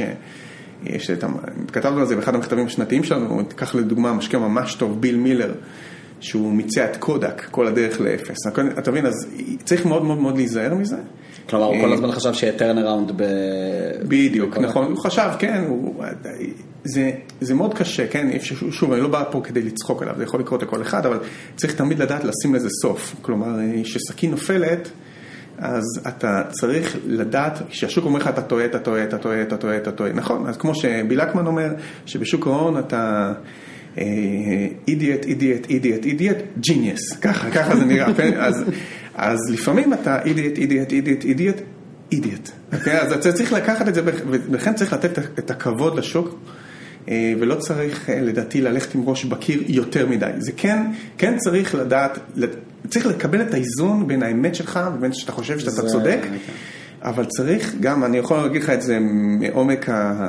בעצם היותי בן 42 כבר עברתי כמה דברים, אני פאר קריי מאיפה שהייתי אז, בין, הייתי אז בן 26, 27, 28, אז אני חושב שהיום אה, אני מסתכל על דברים קצת אחרת, ואני חושב שצריך לתת, אה, צריך לתת מקום גם ל... אה, ל לצניעות, כמו שאומרים. אה, אתה צריך להיות, להבין שיכול להיות שאתה טועה, ו... אה, וצריך להיזהר מזה. אני יכול להגיד לך שכמעט בכל המקומות שמיצענו, חזק, כשהמניה ירדה, אנחנו צדקנו, אבל כשאתה לא צודק זה מאוד מאוד כואב. ולצורך העניין יש מאמר מאוד מעניין שכתב על זה ג'ון המפטון מברונטי קפיטל, אצלם יש להם מנגנון נורא נחמד בקרן שלהם, שלמשל לפוזיציה יורדת, יש להם בנק, אנחנו אימצנו את זה בעדן אגב, שהם יכולים להוסיף. לצורך העניין שלא ייווצר מצב שפוזיציה של 5% שיורדת 50%, אתה מגדיל את החזירה ל-5%, ואז עוד פעם יורדת 50%, לצורך העניין שלא ייווצר מצב כזה שפוזיציה קטנה פוגעת בך כמו פוזיציה ענקית. אני יכול, להגיד, אני יכול לתת דוגמאות, למשל בוויסק, שזו חברה שב-2015, אני זוכר את השנה הזאת, הייתה שנה מאוד מאוד קשה עבורי באופן אישי. אז היה, זו חברה שהייתה לנו בתיק, הכרתי אותה ממש ממש טוב, נפגשנו עם חברה פעמיים, אני לא מכיר ויסק, תוכל להגיד איזה משפט? כן, זאת חברה ש... ויסק זאת חברה שהיו לה בזמנו שלושה סגמנטים, סגמנט תעופה, שהיה נותן MRO, זה שירותי תחזוקה למטוסים ולמנועים של מטוסים, פרט אנד וויטני, דברים בסגנון. שזה היה סגמנט שהוא ככה סביר, והיה עוד סגמנט שהיה מעולה, שהם היו נותנים שירותים לצי של USPS, זה הצי הכי גדול של משאיות שיש בעולם, צי של 200 אלף משאיות, משאיות מאוד מאוד מאוד ישנות, מגרומן, נורטון גרומן, נורטון גרומן, זה משאיות נורא נורא ישנות, בנות 30, הם מתחזקים לצי הזה את המשאיות. ו... והיה להם עוד סגמנט שהיו נותנים שירותים לממשלה האמריקאית, בעיקר במלחמה, למשל להכשיר כל מיני פרי גייטס וכל מיני... אוקיי, סבבה, זה היה background טוב. כן, בגדול אז החברה, מה שקרה, נגמרה המלחמה, אז התחיל לקבץ להם ההכנסות והשוק הוריד אותם, והם היו כותבים פחת חשבונאי הרבה יותר גדול מהרווח האמיתי, ו... אז ראינו שם חברה שבעצם מציגה רווח מסוים, אבל הרווח האמיתי שלה הוא הרבה יותר גבוה. אז קנינו את החברה, ואז באיזשהו שלב, אני זוכר, ב-2015 היא פשוט התחילה לרדת כל הזמן, כל הזמן, כל יום יורדת, יורדת, יורדת, יורדת. התקשרנו לחברה, טסנו לשם, שום דבר, הכל, לא, אנחנו לא מבינים, לא יודעים, הכל יורד, כל הזמן היא יורדת, כל, כנראה לא יודע, מישהו רצה לצאת, אין לי מושג, זה היה ככה במשך כמה חודשים, ואז באיזשהו שלב, אני זוכר, נתי אמר לי, בואנה תקשיב, מה יהיה עם החברה הזאת? אמרתי לו, תקשיב, ככל שהיא יורדת יותר, אנחנו מכירים אותה טוב, אנחנו יודעים שהיא מרוויחה, אנחנו נקנה יותר. באמת קנינו, וזה, תשמע, זה סידר לנו שנת 2015, השוק בזמנו היה על אפס או משהו בסגנון, אנחנו עשינו 30 אחוז באותה שנה. היא הוציאה באמת דוח, אני זוכר שהיא הוציאה דוח, כתבתי עליה אז בסיקינג אלפא, היא הוציאה דוח, ובאמת ביום של הדוח היא עלתה 16 אחוז, יום אחרי זה היא עלתה עוד איזה 17, ואז ככה ממש טסה למעלה ותקנה את כל מה שהיא ירדה. אבל זו לא הייתה חוויה נעימה, ואני חושב שאפשר, שקשה להימנע מזה בשוק ההון, אבל זה... זה עדיין צריך לתת מקום לשוק מבחינת צניעות, זה מה שאני חושב. אגב, היום ויסק היא לא, כן, מסתכל עליה, היינו מחזיקים אותה בשנת 2015 עד היום, זה לא היה משהו מאוד מבריק, כן? אבל לקנות אותה בתחתית זה כן היה מבריק. אז אתה יודע, שוב, צריך לתת כבוד לשוק, זה הייתה הסיפור אצלך, היו סיפורים אחרים שפחות, שפחות הצליחו. חברה שנקראת פלייבי לצורך העניין, שלמזלנו לא... לא מיצנו יותר מדי, כי אז כבר היינו יותר צנועים, והבנו שאנחנו יכולים לטעות שם, וגם שם הכרנו את החברה ממש טוב וזה, אבל בסופו של דבר קנינו לדעתי, מחיר ממוצע שלנו היה משהו כמו 37, הצלחנו בסופו של דבר שראינו שהדברים לא עובדים לצאת באזור 20, שזה הפסד של כמעט 50 אחוז, זה לא היה נעים. ובסופו של דבר אפשר פשטה את הרגל, כן? אז, או נקנתה בדולר אחד או בפאונד אחד, אז זה מה שהסיפור ששם אנחנו נכשלנו. אז אז זה, זה משהו מאוד מאוד קשה, כן, אין, אין, אין לי פה איזשהו דרך, אתה צריך פשוט לדעת לאזן בין ההיבריס לבין הצניעות. אני זוכר שדיברנו על רמי לוי, על ה trade הזה, שזה מדהים. אפשר להגיד שזה trade ששינה את ה trajectory של הקריירה שלך. והיה לך את ה conviction כשזה היה מינוס 30-40 אחוז להגדיל את הפוזיציה, ואז אתה סיפרת לי שהמניה מגיעה לאזור החמישים ומשהו שקלים, ואז מה קורה? הבנתי, אז כן, כן, זה גם... אני חושב שזה גם סיפור. זה גם סיפור מעניין, כן. אחרי שבאמת השקעתי שם חלק מאוד מאוד מאוד מאוד מאוד גדול מההון שלי בשנת 2009, אז באיזשהו שלב, יחסית מוקדם, זה טס כל כך מהר למעלה, שזה כבר נהיה כסף מאוד משמעותי עבורי. ואני זוכר עד היום, ישבתי פשוט על המיטה, זה עוד היה לפני שעדן קמה, כן? זה היה בתיק האישי שלי, וישבתי, והמניה הגיעה ל-52-53 שקל למניה, נראה שהייתה יותר גבוהה, ואז התחילה לרדת, ואז אמרתי, בואנה, מה אתה עושה? עשית פה ים כסף, ים כסף, ובוא, תעזוב, כאילו, כמה, ייקח עוד זמן עכשיו, כל מיני דברים כסגנון, איבדתי את הסבלנות ופשוט... ישבתי על המיטה, על הלפטופ של Marvell, טאק, מכרתי את כל הפוזיציה. ואז אמרתי, הלכתי לעבודה וכולי, ואז יום אחרי זה או משהו בסגנון, אמרתי לעצמי, מה עשית? כאילו, ברור לך שיש פה עוד הרבה upside, נכון שזה ייקח עוד כמה שנים וזה, אבל למה, למה למכור את זה פה ושם? אז קניתי את כל המניות חזרה ב-57. כמה זמן בין המכירה לקנייה? משהו כמו יום, יומיים, משהו בסגנון. היה לי פחד גבוהים, ואז גם אז למדתי על עצמי מה זה ניהול פסיכולוגי. כלומר, אתה צריך בתור משקיע לנהל את עצמך פסיכולוגית. זה הכי קשה. ולנהל גם את הפוזיציה, כלומר, לצורך העניין, וזה אגב, אני יכול לספר איך לקחתי את הלקחים שלמדתי מאותה, מאותה, מאותה סיטואציה, שבה בעצם, אחר כך, אני עד היום זוכר את החמישה שקלים האלה שהפסדתי במניות של רמי לוי, שמכרתי ב-52, קניתי ב-57. ואת האירוע מס. ואת האירוע מס כמובן, ומכרתי אחרי זה כמובן בסוף, באזור 200, אבל עד היום זוכר את החמישה שקלים האלה, ואני לא אשכח אותם לעולם. את החמישה שקלים האלה שילמתי על פר מניה של רמי לוי, לימדו אותי שיעור לנצח. ואחד השיעורים היה זה שאם אתה לא יכול לישון עם הפוזיציה בתיק שלך, אז כנראה שהיא גדולה מדי ואתה צריך להקטין אותה. לא חייב למכור את הכל, אבל אתה חייב לנהל, כי לנהל את עצמך בתור משקיע זה לא פחות חשוב מלנהל את האלוקציה. כלומר, כנראה שאם אתה חולם על זה בלילה, אתה עושה משהו לא נכון. אז זה גם משהו שאני למדתי, ויישמתי את זה לצורך העניין בשנים אחרי זה, בכל מיני אירועים, אפילו אחד היה לפני שנה, שאני זוכר שברגע שאתה מתחיל, ברגע שהפוזיציה נהיית גדולה מדי בתיק שלך, בגלל שהיא עבדה, אוקיי? אז סימן ש... ואתה לא מרגיש בנוח עם הגודל שלה, אז אתה צריך, אתה צריך להקטין. אני יכול להגיד לך ש... בתיק האישי שלי עשיתי פוזיציה מאוד מאוד מאוד גדולה בחברה, ב CDON לצורך העניין, בסוף שנת 2020. CDON זה marketplace, כן, כן. מניה שנסחרת בשוודיה, marketplace למדינות הנורדיות. נכון, בדיוק. אה, באמת המספרים שם היו מדהימים, חשבתי שזה אחת המציאות הכי טובות שעשיתי בזמן האחרון, עם שוליים של 96 אחוז, שוליים גולמיים. אני לא מכיר אף חברה שעובדת כמעט בשוליים כאלה. אה, אם באמת הייתה שם הנהלה טובה, היסטוריה של צמיחה, brand ידוע, low cost of capital, כאילו ההחזרים שלה מדהימים, ה-ROA, ROI, ROIC, מה שאתה לא רוצה, באמת הכל שם עבד יפה. אה, החברה באמת הייתה במסלול צמיחה אדיר. ועשיתי בפוזיציה ענקית, הכי גדולה שעשיתי בשנים האחרונות. וכתבת על זה פוסטים תוך, תוך כדי הפוזיציה. לא, האמת היא, ש... כן, האמת היא שזה היה מאוד מצחיק, כתבתי, לקחתי פוזיציה גדולה.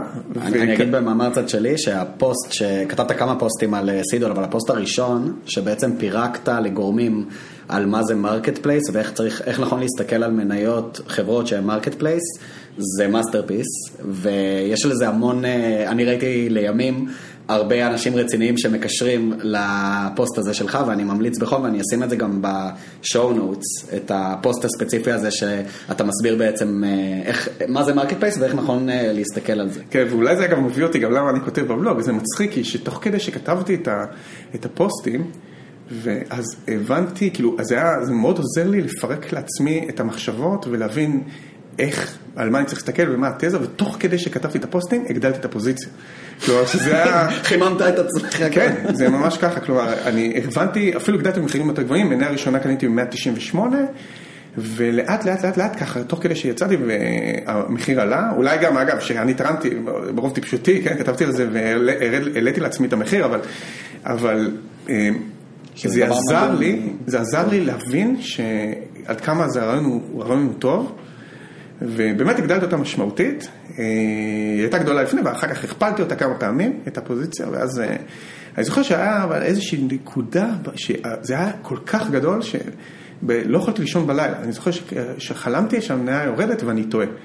וזה היה שני לילות כאלה, ואז אמרתי לעצמי, יש לי מחבט כזה שאני כותב שם כל מיני דברים שאני מרגיש וכולי, כי בסופו של יום, כמו שאמרתי לך, זה מאוד חשוב לנהל גם את עצמך, ולפעמים האינטואיציה שלך או המחשבה שלך היא גם נותנת לך איזשהו משקל, וכתבתי לעצמי, אני יודע שאני עושה טעות, אני יודע שאני מוכר במחיר לא טוב, אבל אני חייב את זה בשביל לנהל את הפסיכולוגיה שלי, כי אחרת אני אעשה טעויות.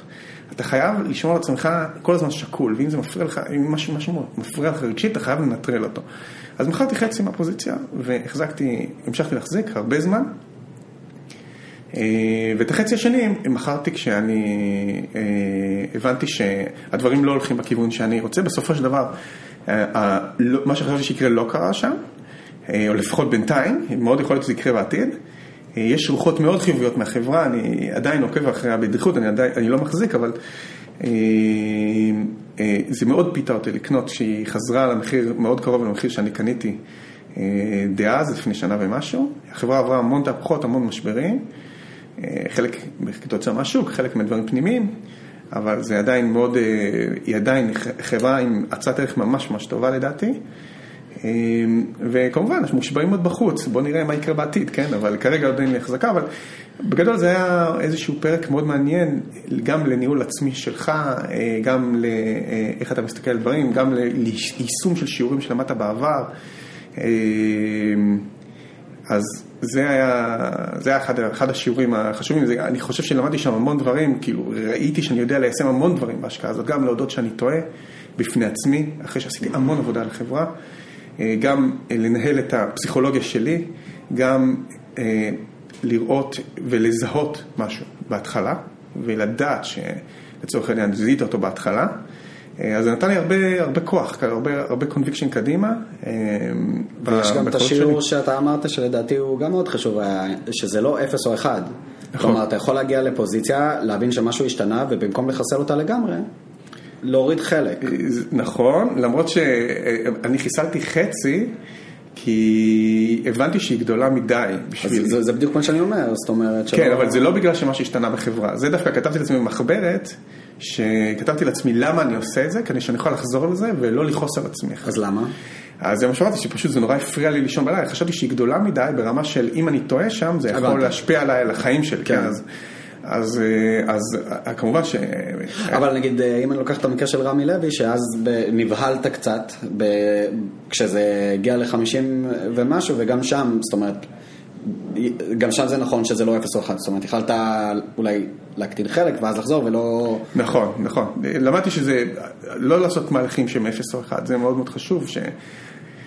אתה צריך כאילו הכל למצע, כמו שאומרים, כי בסופו של יום, שוב, כמו שאמרתי, יש המון אלמנט של רנדומליות, והשוק יכול להיות אה, ים סוער, הוא יכול להיות אה, שמש ורוח גבית, אבל, ומאוד צריך, ואתה צריך מאוד מאוד לדעת איפה אתה נמצא. אה, אה, זה מאוד מאוד חשוב לדעתי, אה, בסופו של דבר לנהל את הפסיכולוגיה, כי השוק, ברגע שאתה נמצא ברוח הגבית הזאת, באולימפוס, הכל עובד לך וכולי, אז מופרשים כל מיני חומרים במוח שגורמים לך לקחת סיכונים לא מחושבים, ואז יש לך יותר נטייה לעשות טעויות. כלומר, הטעויות הכי גדולות קורות ספר- בפסיכולוגיה חיובית דווקא, לא בפסיכולוגיה השלילית. יש ספר מעולה, אני לא יודע אם יצא לך לעבור דרכו, אה, קראו לו משהו כמו What I learned losing a million dollar.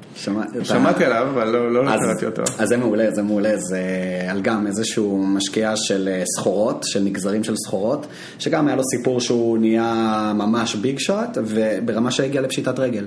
והוא רצה לכתוב ספר שהוא ניסה לנת- לנתח בעצמו איך זה קרה לו בתור, בתור trader, בתור משקיע, והוא נוגע בנקודות שאתה הזכרת. אז אה, ספר מצוין. בקיצור, אז אה, זה גם מה שהוביל אותי בסופו של דבר, אה, באחד מהסיבות, ה- ללכת לכיוון של עדן Discovery, כלומר בקרן החדשה שפתחנו, אז אה, החלטתי באמת לקחת את המוטיב שלה בתור discover, כי בעצם אחד הדברים שאני אוהב זה לגלות פאזלים, אה, ולפתור פאזלים, ולגלות דברים כאלה שהם under the radar ודברים בסגנון, אז... אז אה, מה עדן דיסקאברי עושה ששונה מ- מהקרן המקורית? אז דבר ראשון, אה, אה, צריך להבין איך זה לפתוח ולנהל קרן במשך עשר שנים. אה, כל עסק שקיים עשר שנים וצומח, אז הוא משתנה. וגם, ואנשים צריכים להבין שאתה פותח קרן, אז אתה לא בוחר השקעות. אתה, גם יש לזה אלמנט תפעולי, אבל אתה גם בוחר משקיעים. וזה לא פחות חשוב מלבחור את ההשקעות. ומנהל קרן, לא משנה כמה הוא מוצלח וכמה הוא גאון, ברגע שהמשקיעים שלו הם לא מתאימים, או לא מתאימים לת... לצורה שבה הוא משקיע, או לא, לא מבינים לצורך העניין מה הוא עושה, אז זה יכול לגרם איזושהי, יכול לגרם איזושהי בעיה. אז לעדן גם, לאורך השנים, השתנה, השתנה תמיד המשקיעים, ונוצר בעצם מצב שיש פה אי התאמה, ורצינו בעצם ליצור מוצר שיותר מתאים בעצם לסוג אחר של משקיעים, שיותר אוהבים תנודתיות, יותר אוהבים דברים שהם, לא יודע, מסוכנים, מחפשים, אה, לחפש under the radar, דברים בסגנון, לעומת משקיעים שרוצים יותר capital preservation, דברים בסגנון, דברים שהם יכולים להשקיע בחברות שהם כבר ניצחו, לצורך העניין חברות יותר בוגרות.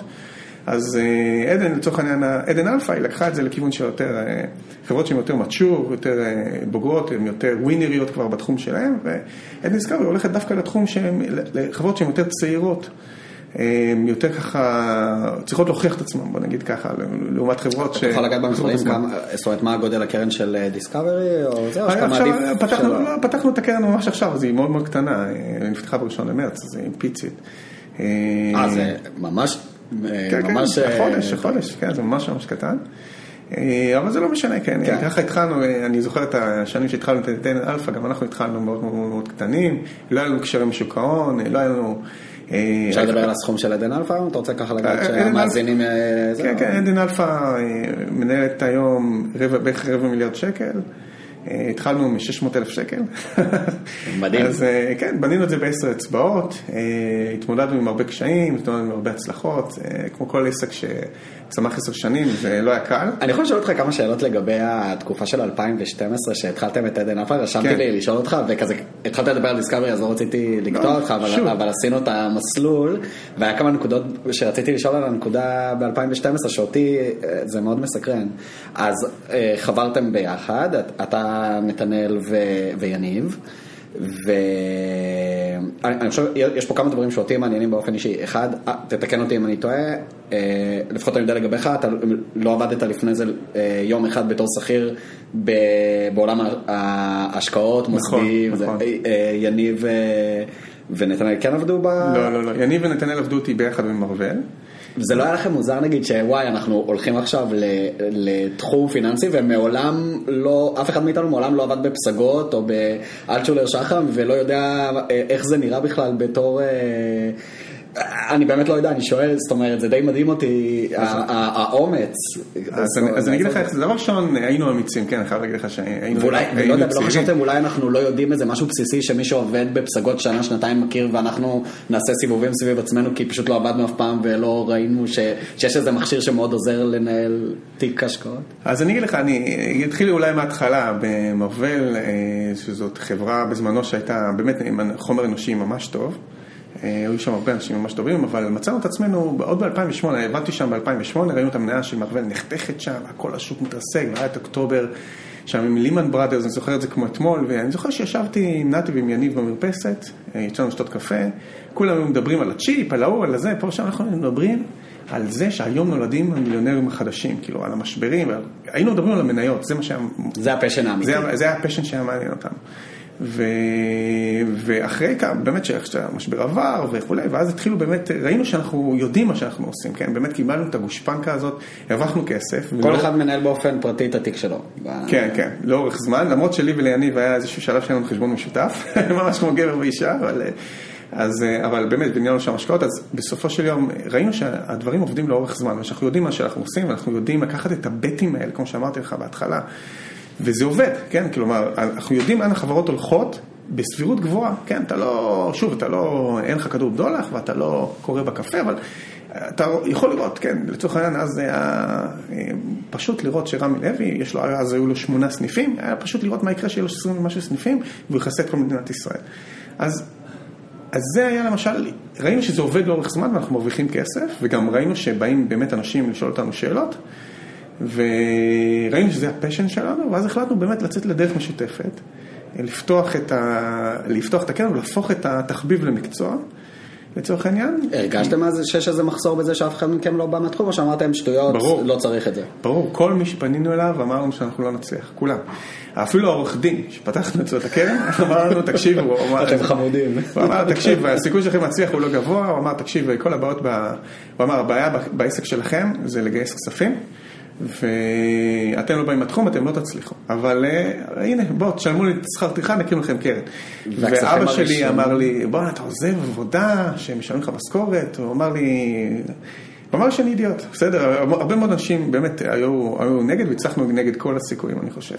והמשקיעים הראשונים הם היו Friends and Family? היו או- Friends and Family. ואתה אה, בזמנו מרגיש בנוח לקחת כסף של Friends and Family ויש סיכוי גם שאתה תפסיד להם נכון, את הכסף. נכון, אתה- זה היה ברור לכולם. זה- זה דבר אחד לעשות טריידים על, על, אה, על חשבונך ועל העובר ושב שלך וזה דבר אחר לקחת כסף מהדודה ומהחבר מהצבא ולראות את זה אפילו יורד ב-10%. נכון. ואז להסביר להם למה. אז בדיוק, אז אני חייב להגיד שדבר ראשון, אני לא אוהב את המילה trade. אה, סליחה, זה השקעה. אה, אה, לא, לא, לא, לא בקטן. אתה לא- צודק, לא, אני- מכיר את ה distinction וההערה במקומה. כן, אז... זה השקעה. אז אה, נכון, ובאמת היה, שהסברנו שזה מניות, ובהסכמים של הקרן בזמנו היה כתוב שאתה יכול להפסיד את כל ההשקעה. ותמיד אמרנו למשקיעים שזה סכום שהם לא, שהם לא צריכים במיידי, שזה לטווח ארוך. ואתה יש לך confidence ב... היה, היה לנו confidence, אה, היה לנו כבר מספיק ביטחון עצמי בשביל, אה, בשביל לקחת את זה ולקחת את זה לשלב הבא.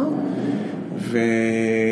ובאמת אני חושב שהצלחנו ליצור ערך לשותפים שלנו. אה, אתה זוכר מתי פעם ראשונה נכנס לקרן בן אדם שאתה לא מכיר?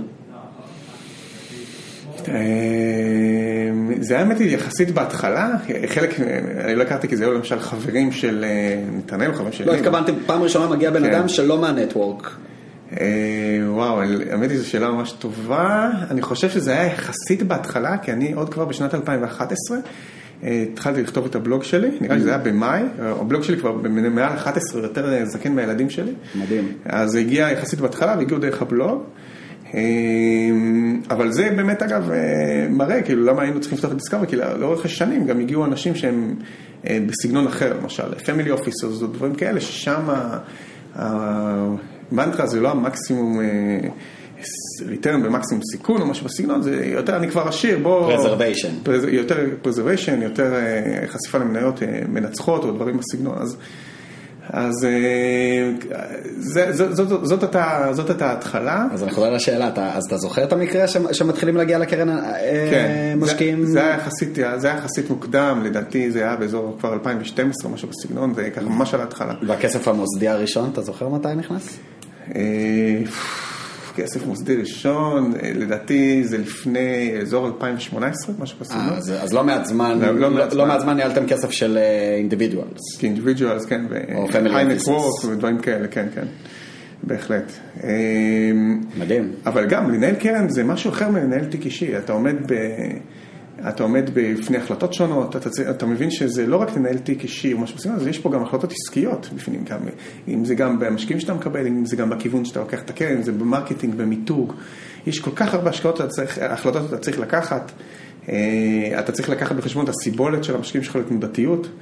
אה, כולם אומרים לך שהם, אה, אני יכול לעמוד בתנודתיות, כולם גיבורים ברגע שמשקיעים, ובדיוק בשוק עולה, וזה מצחיק, את הגיוסים הכי טובים לקרן הם כשהשוק עולה, וכשהקרן נותנת תוצאות טובות, וכשהשוק יורד והוא למטה, דווקא אז הגיוסים הם פחות טובים, למרות שאני יכול להגיד לך שהמשקיעים שלנו אלפא הם מדהימים, למשל במרץ 2020 יש לנו משקיע אחד, שלקח הלוואה כדי להוסיף לקרן, וואו. ועשה ממש יפה. אה, אני אמרתי לו, כששמעתי את זה, I advised against, כמו שאומרים, אבל הוא ילד גדול, אז, אה, אבל היה, היו כמה ש- וכמה שהוסיפו, והם באמת היו משקיעים ממש ממש חזקים, אה, ולא שמענו ציוץ, באמת אה, משקיעים מדהימים יש לנו, אה, ואני חושב שזו עבודה מאוד חשובה, אה, וזה נתן לנו את החופש שם באמת להצליח בשנת 2020. אה, אז, אז אה, לנהל קרן זה, זה עולם אחר, זה, אתה צריך לקחת בחשבון שלפעמים אתה יודע שיש השקעה ש... אה, לא יודע, יכולה למשל להיות אפס או משהו בסגנון, דברים כאלה, יכול להיות שבפורמט של תיק אישי, יכול להיות שיש לך מקום לקחת אותה, אבל בפורמט של קרן אולי יש לך פחות. כלומר, זה משפיע הכל על... על סיבולת לסיכון, סיבולת לתנודתיות, אה, יש הרבה מאוד משקיעים שחושבים שהם יכולים להתמודד עם תנוד- תנודתיות, אבל כש- כשהיא מגיעה, אז they bail out on you, ואז אז אתה צריך, שוב, זה הרבה ניהול פסיכולוגיה שלך וגם של המשקיעים, אז אם היית, זה יכול, תחום קשה. אם היית יכול לתפוס את אסף ב-2012 לשיחה של 10 דקות, 5 דקות, ולתת לו כמה עצות לגבי ה... מה- כמה דברים שאתה יודע היום שלא ידעת אז, ש... שהיה עוזר לך ב... בשנים הראשונות של הקרן, מה, מה היית אומר לו? אמ, הייתי אומר לו שהקרן צריכה להתמקצע מוקדם. מה זה אומר? אחד הדברים הכי קשים בעולם הקרנות זה לשווק קרן של ג'נרליסט. מה זה אומר? אם אתה קרן כמו למשל ספירה healthcare, אז אתה יודע, אתה משקיע, יש מוצר, בן אדם שרוצה להשקיע ב-healthcare, הוא חושב שזה עתיד, הוא משקיע ב-healthcare, או, או קרן טכנולוגיה למשל, אתה רוצה להשקיע בטכנולוגיה, אתה הולך לטכנולוגיה, קרן קריפ- קריפטו, קרן, ברגע שיש לקרן איזשהו theme כזה שהיא משקיעה בו, אז מאוד קל לגייס, מאוד קל לגייס כספים, והסיפור יותר קליט. כי בעצם הגוף המוסדי יודע שהוא רוצה להקצות איקס אחוזים, או ליצור חשיפה, גם יכול להיות family office, כן. ליצור חשיפה לריט, לנדל"ן, או ליצור חשיפה לקריפטו, ואז הוא יודע נכון. שזה נכון. מנוהל מקצועי נכון. בקרן גידור מסוימת. אבל המשקיעים, בדרך כלל שהם באים ואומרים, אני value investor, אני generalist. value investors, יש אלפים, יש המון. זאת אומרת, יש- בדיעבד זו הייתה טעות. יש ברוס ברקוביץ', לא, לא יודע אם טעות, אבל יש ברוס ברקוביץ', יש, כל, יש שם, אבל אפשר תמיד אה, למקצע את הקרן, למשל, לצורך העניין, למצוא value בתוך השקעות נדל"ן, למצוא value, לא יודע, כאילו אפשר למקצע את הקרן. בשלב מוקדם, ואז, אה, אה, ואז אתה יכול לדעתי לגייס יותר. למשל, אה, אם יש קרנות בארץ, הן מתמחות במניות יתר. סתם דוגמא, זה גם מיקוד.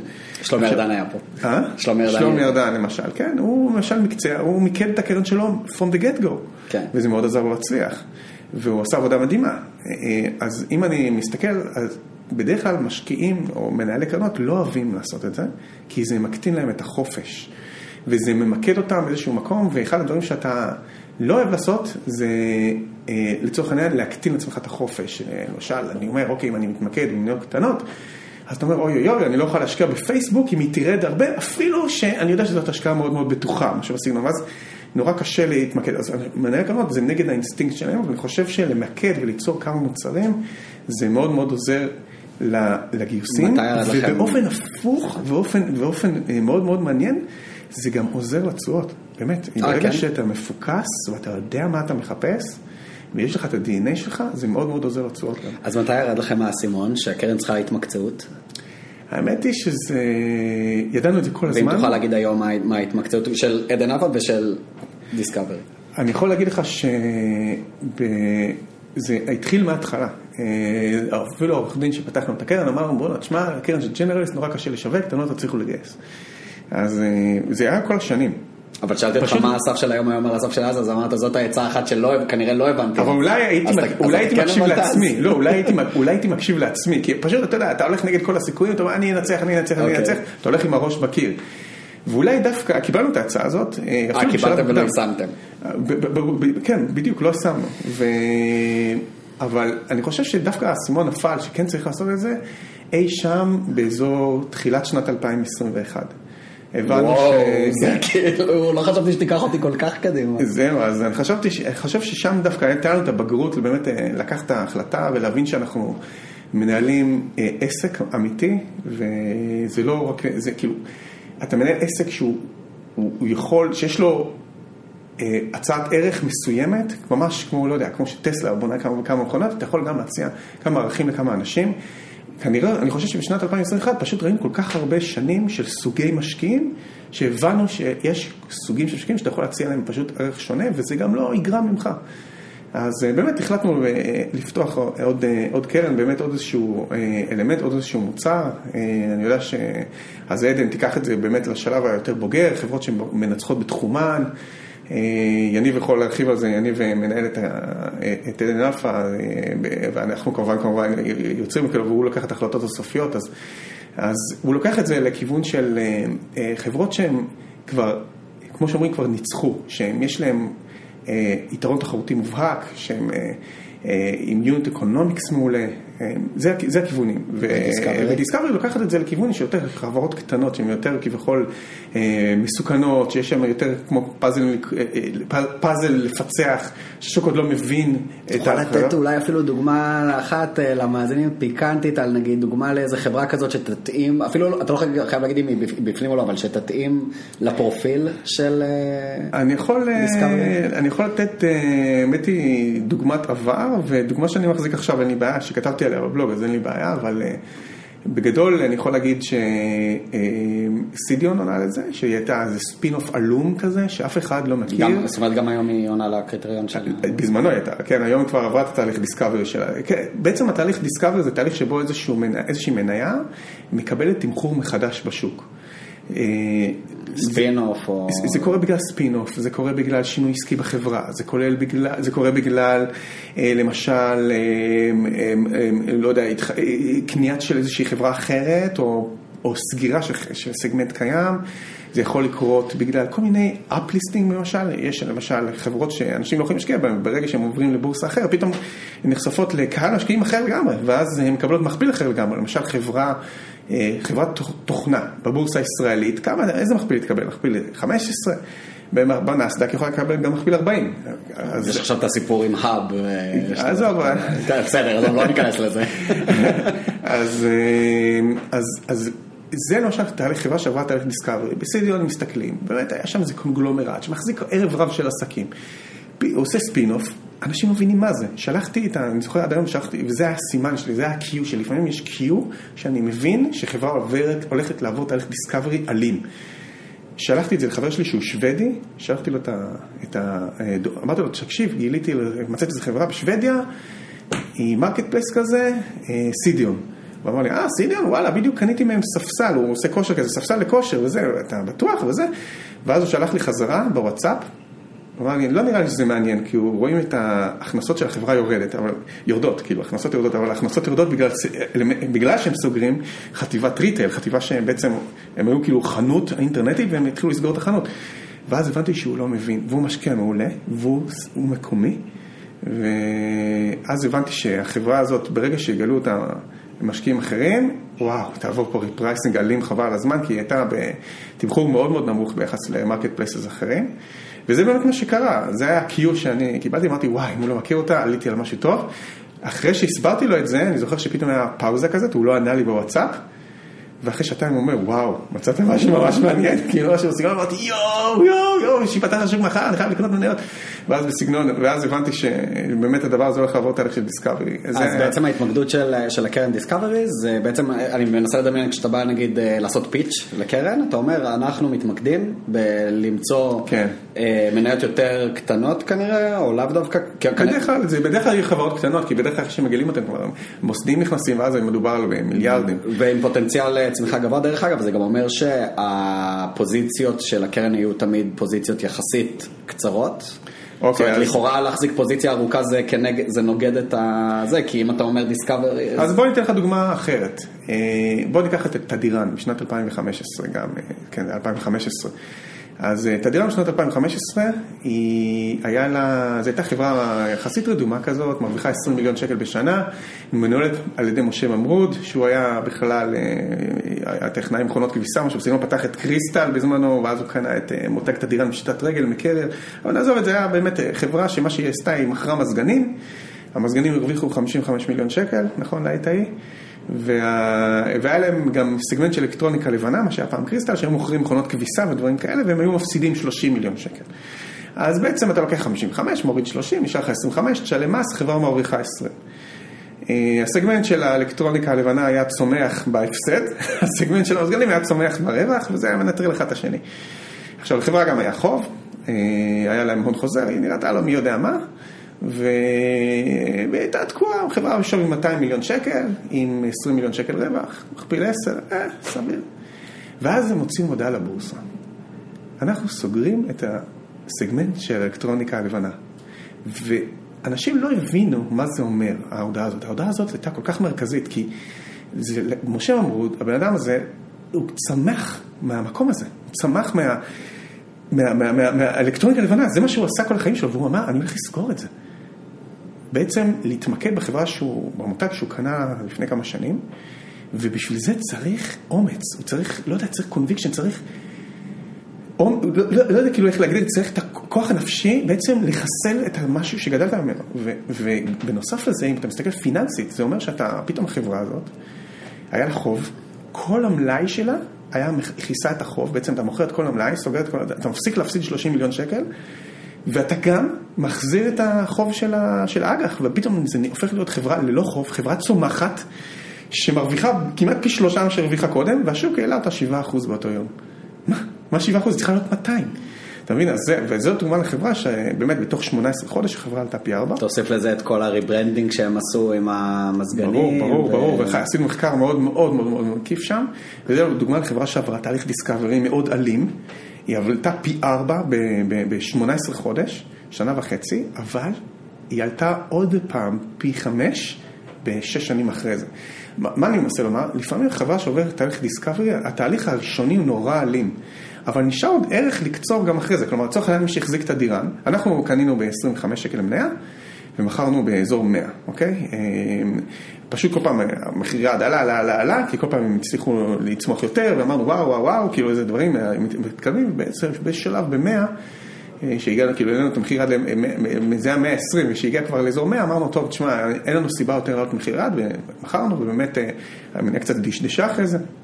ירדה אפילו חזרה ל-80 וכולי, ופה ושם, אבל מי שהחזיק עד היום, במיוחד אחרי הקורונה, ואז קצר... אין, אין אחרי הקורונה, אנחנו עדיין בתוך הקורונה.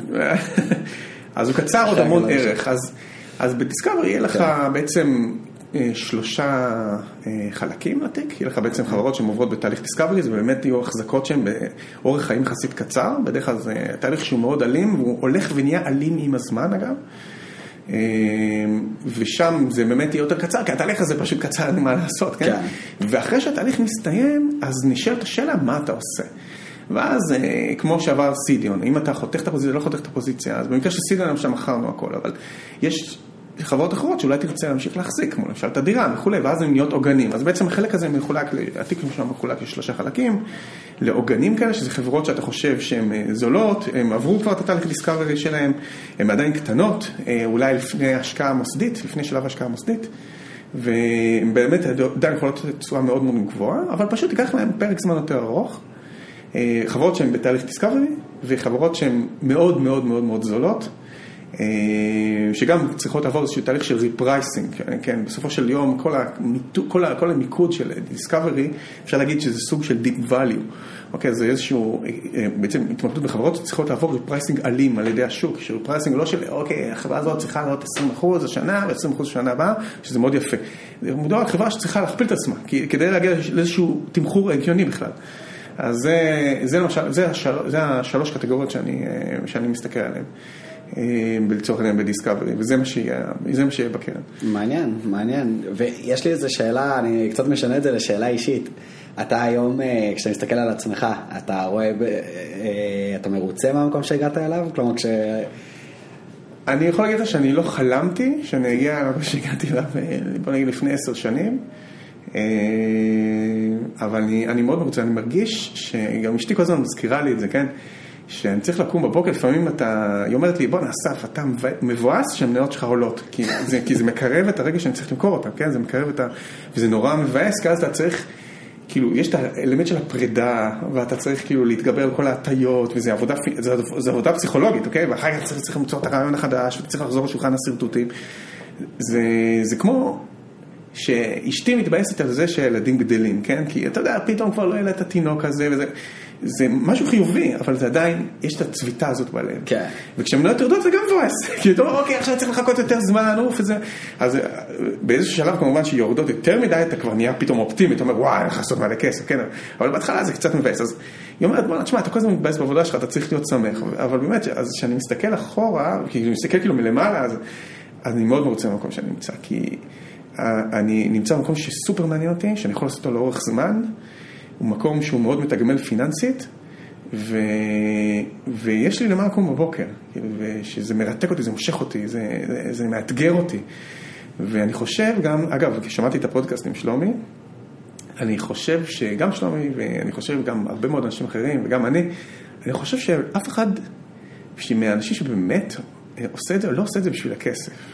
אני לא עושה את זה בשביל הכסף. זה אחת השאלות הבאות שלי, זאת אומרת. זהו, אני יכול להגיד לך, אני לא עושה את זה בשביל הכסף, זה נחמד הכסף, כאילו, מה זה נחמד? כאילו, זה כיף, אוקיי? זה באמת, אבל אם הייתי צריך לתגמל, כאילו, לדרג למה אני עושה את זה, אז אני חושב שאני עושה את זה, כי זה מושך אותי, זה מאתגר אותי, זה כיף לי. אני יודע שוורן באפט לא עושה את זה בשביל הכסף, הוא לא, הוא לא יהיה עשיר, הוא כבר עשיר.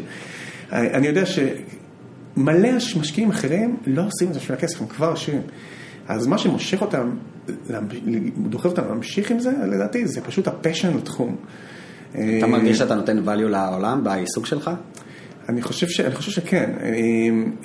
אני שואל את זה ממקום שלי ברור שיש המון value במשקיעים מקצועיים, אבל מעניין אותי לשמוע את האופן שבו אתה מסתכל על זה. אני חושב שבסוף אתה צריך להסתכל איך שוק ההון נותן, איך שוק ההון נותן value לעולם. בסוף הדבר שוק ההון נותן value לעולם בזה שהוא נותן לחברות. את הגישה לשוק, גישה לכסף, יכולת לצמוח, להעביר מניות, להיטיב את ה-corporate governance, כלומר לצורך העניין להחליף השקעה כושלת, להחליף הנהלה כושלת, יש פה המון אלמנטים מאוד מאוד יעילים בשוק ההון. ומשקיעים הם חלק משוק ההון, אז הם בעצם נותנים את ה-value לצורך העניין. איך שוק ההון מתגמל חברה מצליחה על ידי זה שמחיר המניה שלה עולה, ואז יש לה גישה בעצם יותר זולה לשוק ההון. להון. או גישה יותר זולה להון. היא כמובן, לצורך העניין, חברה שהמניה שלה מאוד, לא יודע, מבצעת ממש טוב, אז היא יכולה לגייס עובדים בצורה בקלות, כי יש לה, העובדים רוצים לקבל יותר אופציות וכולי, או יכולים להיות שותפים בהצלחה. יש פה, יש פה המון המון המון אלמנטים ככה שמזינים את עצמם. וחלק מה, מה, מה, מה, מהשרשרת ערך הזאת זה בעצם משקיעים, לצורך העניין. מי תורם לחברות קטנות שאף אחד לא מכיר, להעלות את שווי ערך המניות. זה, אני, חלק אני מהסף נתן, שקונה איזה מניה עלומה במדינה עלומה, שבעצם מתגמל את, ה, את, ה, את החברה הזאת על ההצלחה המתאימה שהיא מגיעה אליה, שלצורך העניין מוסדי שמנהל 50 מיליארד שקל לא יכול לעשות את זה. אז יש כאילו... ומצד שני אתה מתוגמל בתור משקיע, במידה ו, ובאמת התזה שלך הייתה נכונה ואתה עזרת לחברה קטנה.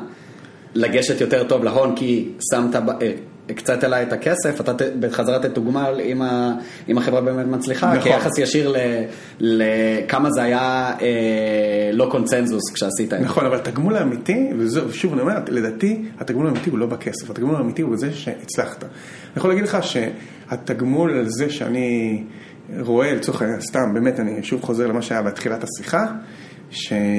ניחשתי, באמת, זה היה ניחוש, כן, שניחשתי שיש משהו בביטקוין, עוד הרבה לפני שאנשים ידעו מה זה ביטקוין, וצדקתי, מתגמל אותי הרבה יותר מהכסף הזה. כאילו, אני לא רואה את הכסף הזה, זה שאני רואה את הפוסטים, אני אומר, וואלה, תשמע, ראית, האינטואיציה שלך עבדה?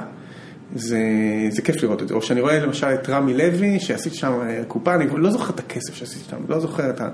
זה לא מעניין אותי. זה שישבתי אצל רמי לוי ואני זוכר את העבודה שעשיתי וזה, ובסוף תגבלתי, קיבלתי תגמול על העבודה, וזה היה בית נכון בסופו של יום, ושהצליח. זה, זה מה שמתגמל, עזוב את הכסף, כאילו, זה בסופו של יום. וגם, אתה יודע, בסופו של דבר בקרן, זה שאתה, לא יודע, לקחת בית על איזושהי חברה, ש... ובסוף הבית הזה הצליח, והמשקיעים שלך הרוויחו כסף, והצלחת, זה, זה נותן הרגשת סיפוק מאוד מאוד גדולה. אוקיי, זה, אתה יודע מה זה דומה? זה דומה לתחושה של רופא שיוצא מניתוח שהצליח, אתה מבין? אז נכון, הוציא את החיים שיכול וזה, אבל הוא מקבל גם סיפוק אישי מזה, כן? אתה מבין? בסופו של יום זה מקבל איזשהו עניין, יש פה איזשהו עניין של סיפוק אישי, ואני חושב שזה נורא דומה, ובגלל זה אני גם בתחום הזה, כן? כי אני, בסופו של דבר התחלתי להיות רופא, כן? סיימתי כאן, אבל בסופו של דבר אתה רוצה לתת לה... אה, חולה כמובן לחיות ולהצליח וכולי ולשפר לו את איכות חיים, אבל בסופו של דבר אתה גוזר מזה איזשהו סיפוק אישי, וזה לא המשכורת שהמנתח מקבל, נכון? זה בסופו של דבר, זה הסיפוק אישי, זה מה שמשאיר אותו בעבודה. אז אה, זה מה שאני חושב. ואם עכשיו נגיד אתה מסתכל חמש שנים קדימה עבור עצמך, מה, מה, מה עבורך יהיה הצלחה? או שלא חשבת על זה בכלל? אה, לא חשבתי על זה, בטח שחשבתי על זה. דבר ראשון, אני חושב שעבורי הצלחה חמש שנים מהיום זה...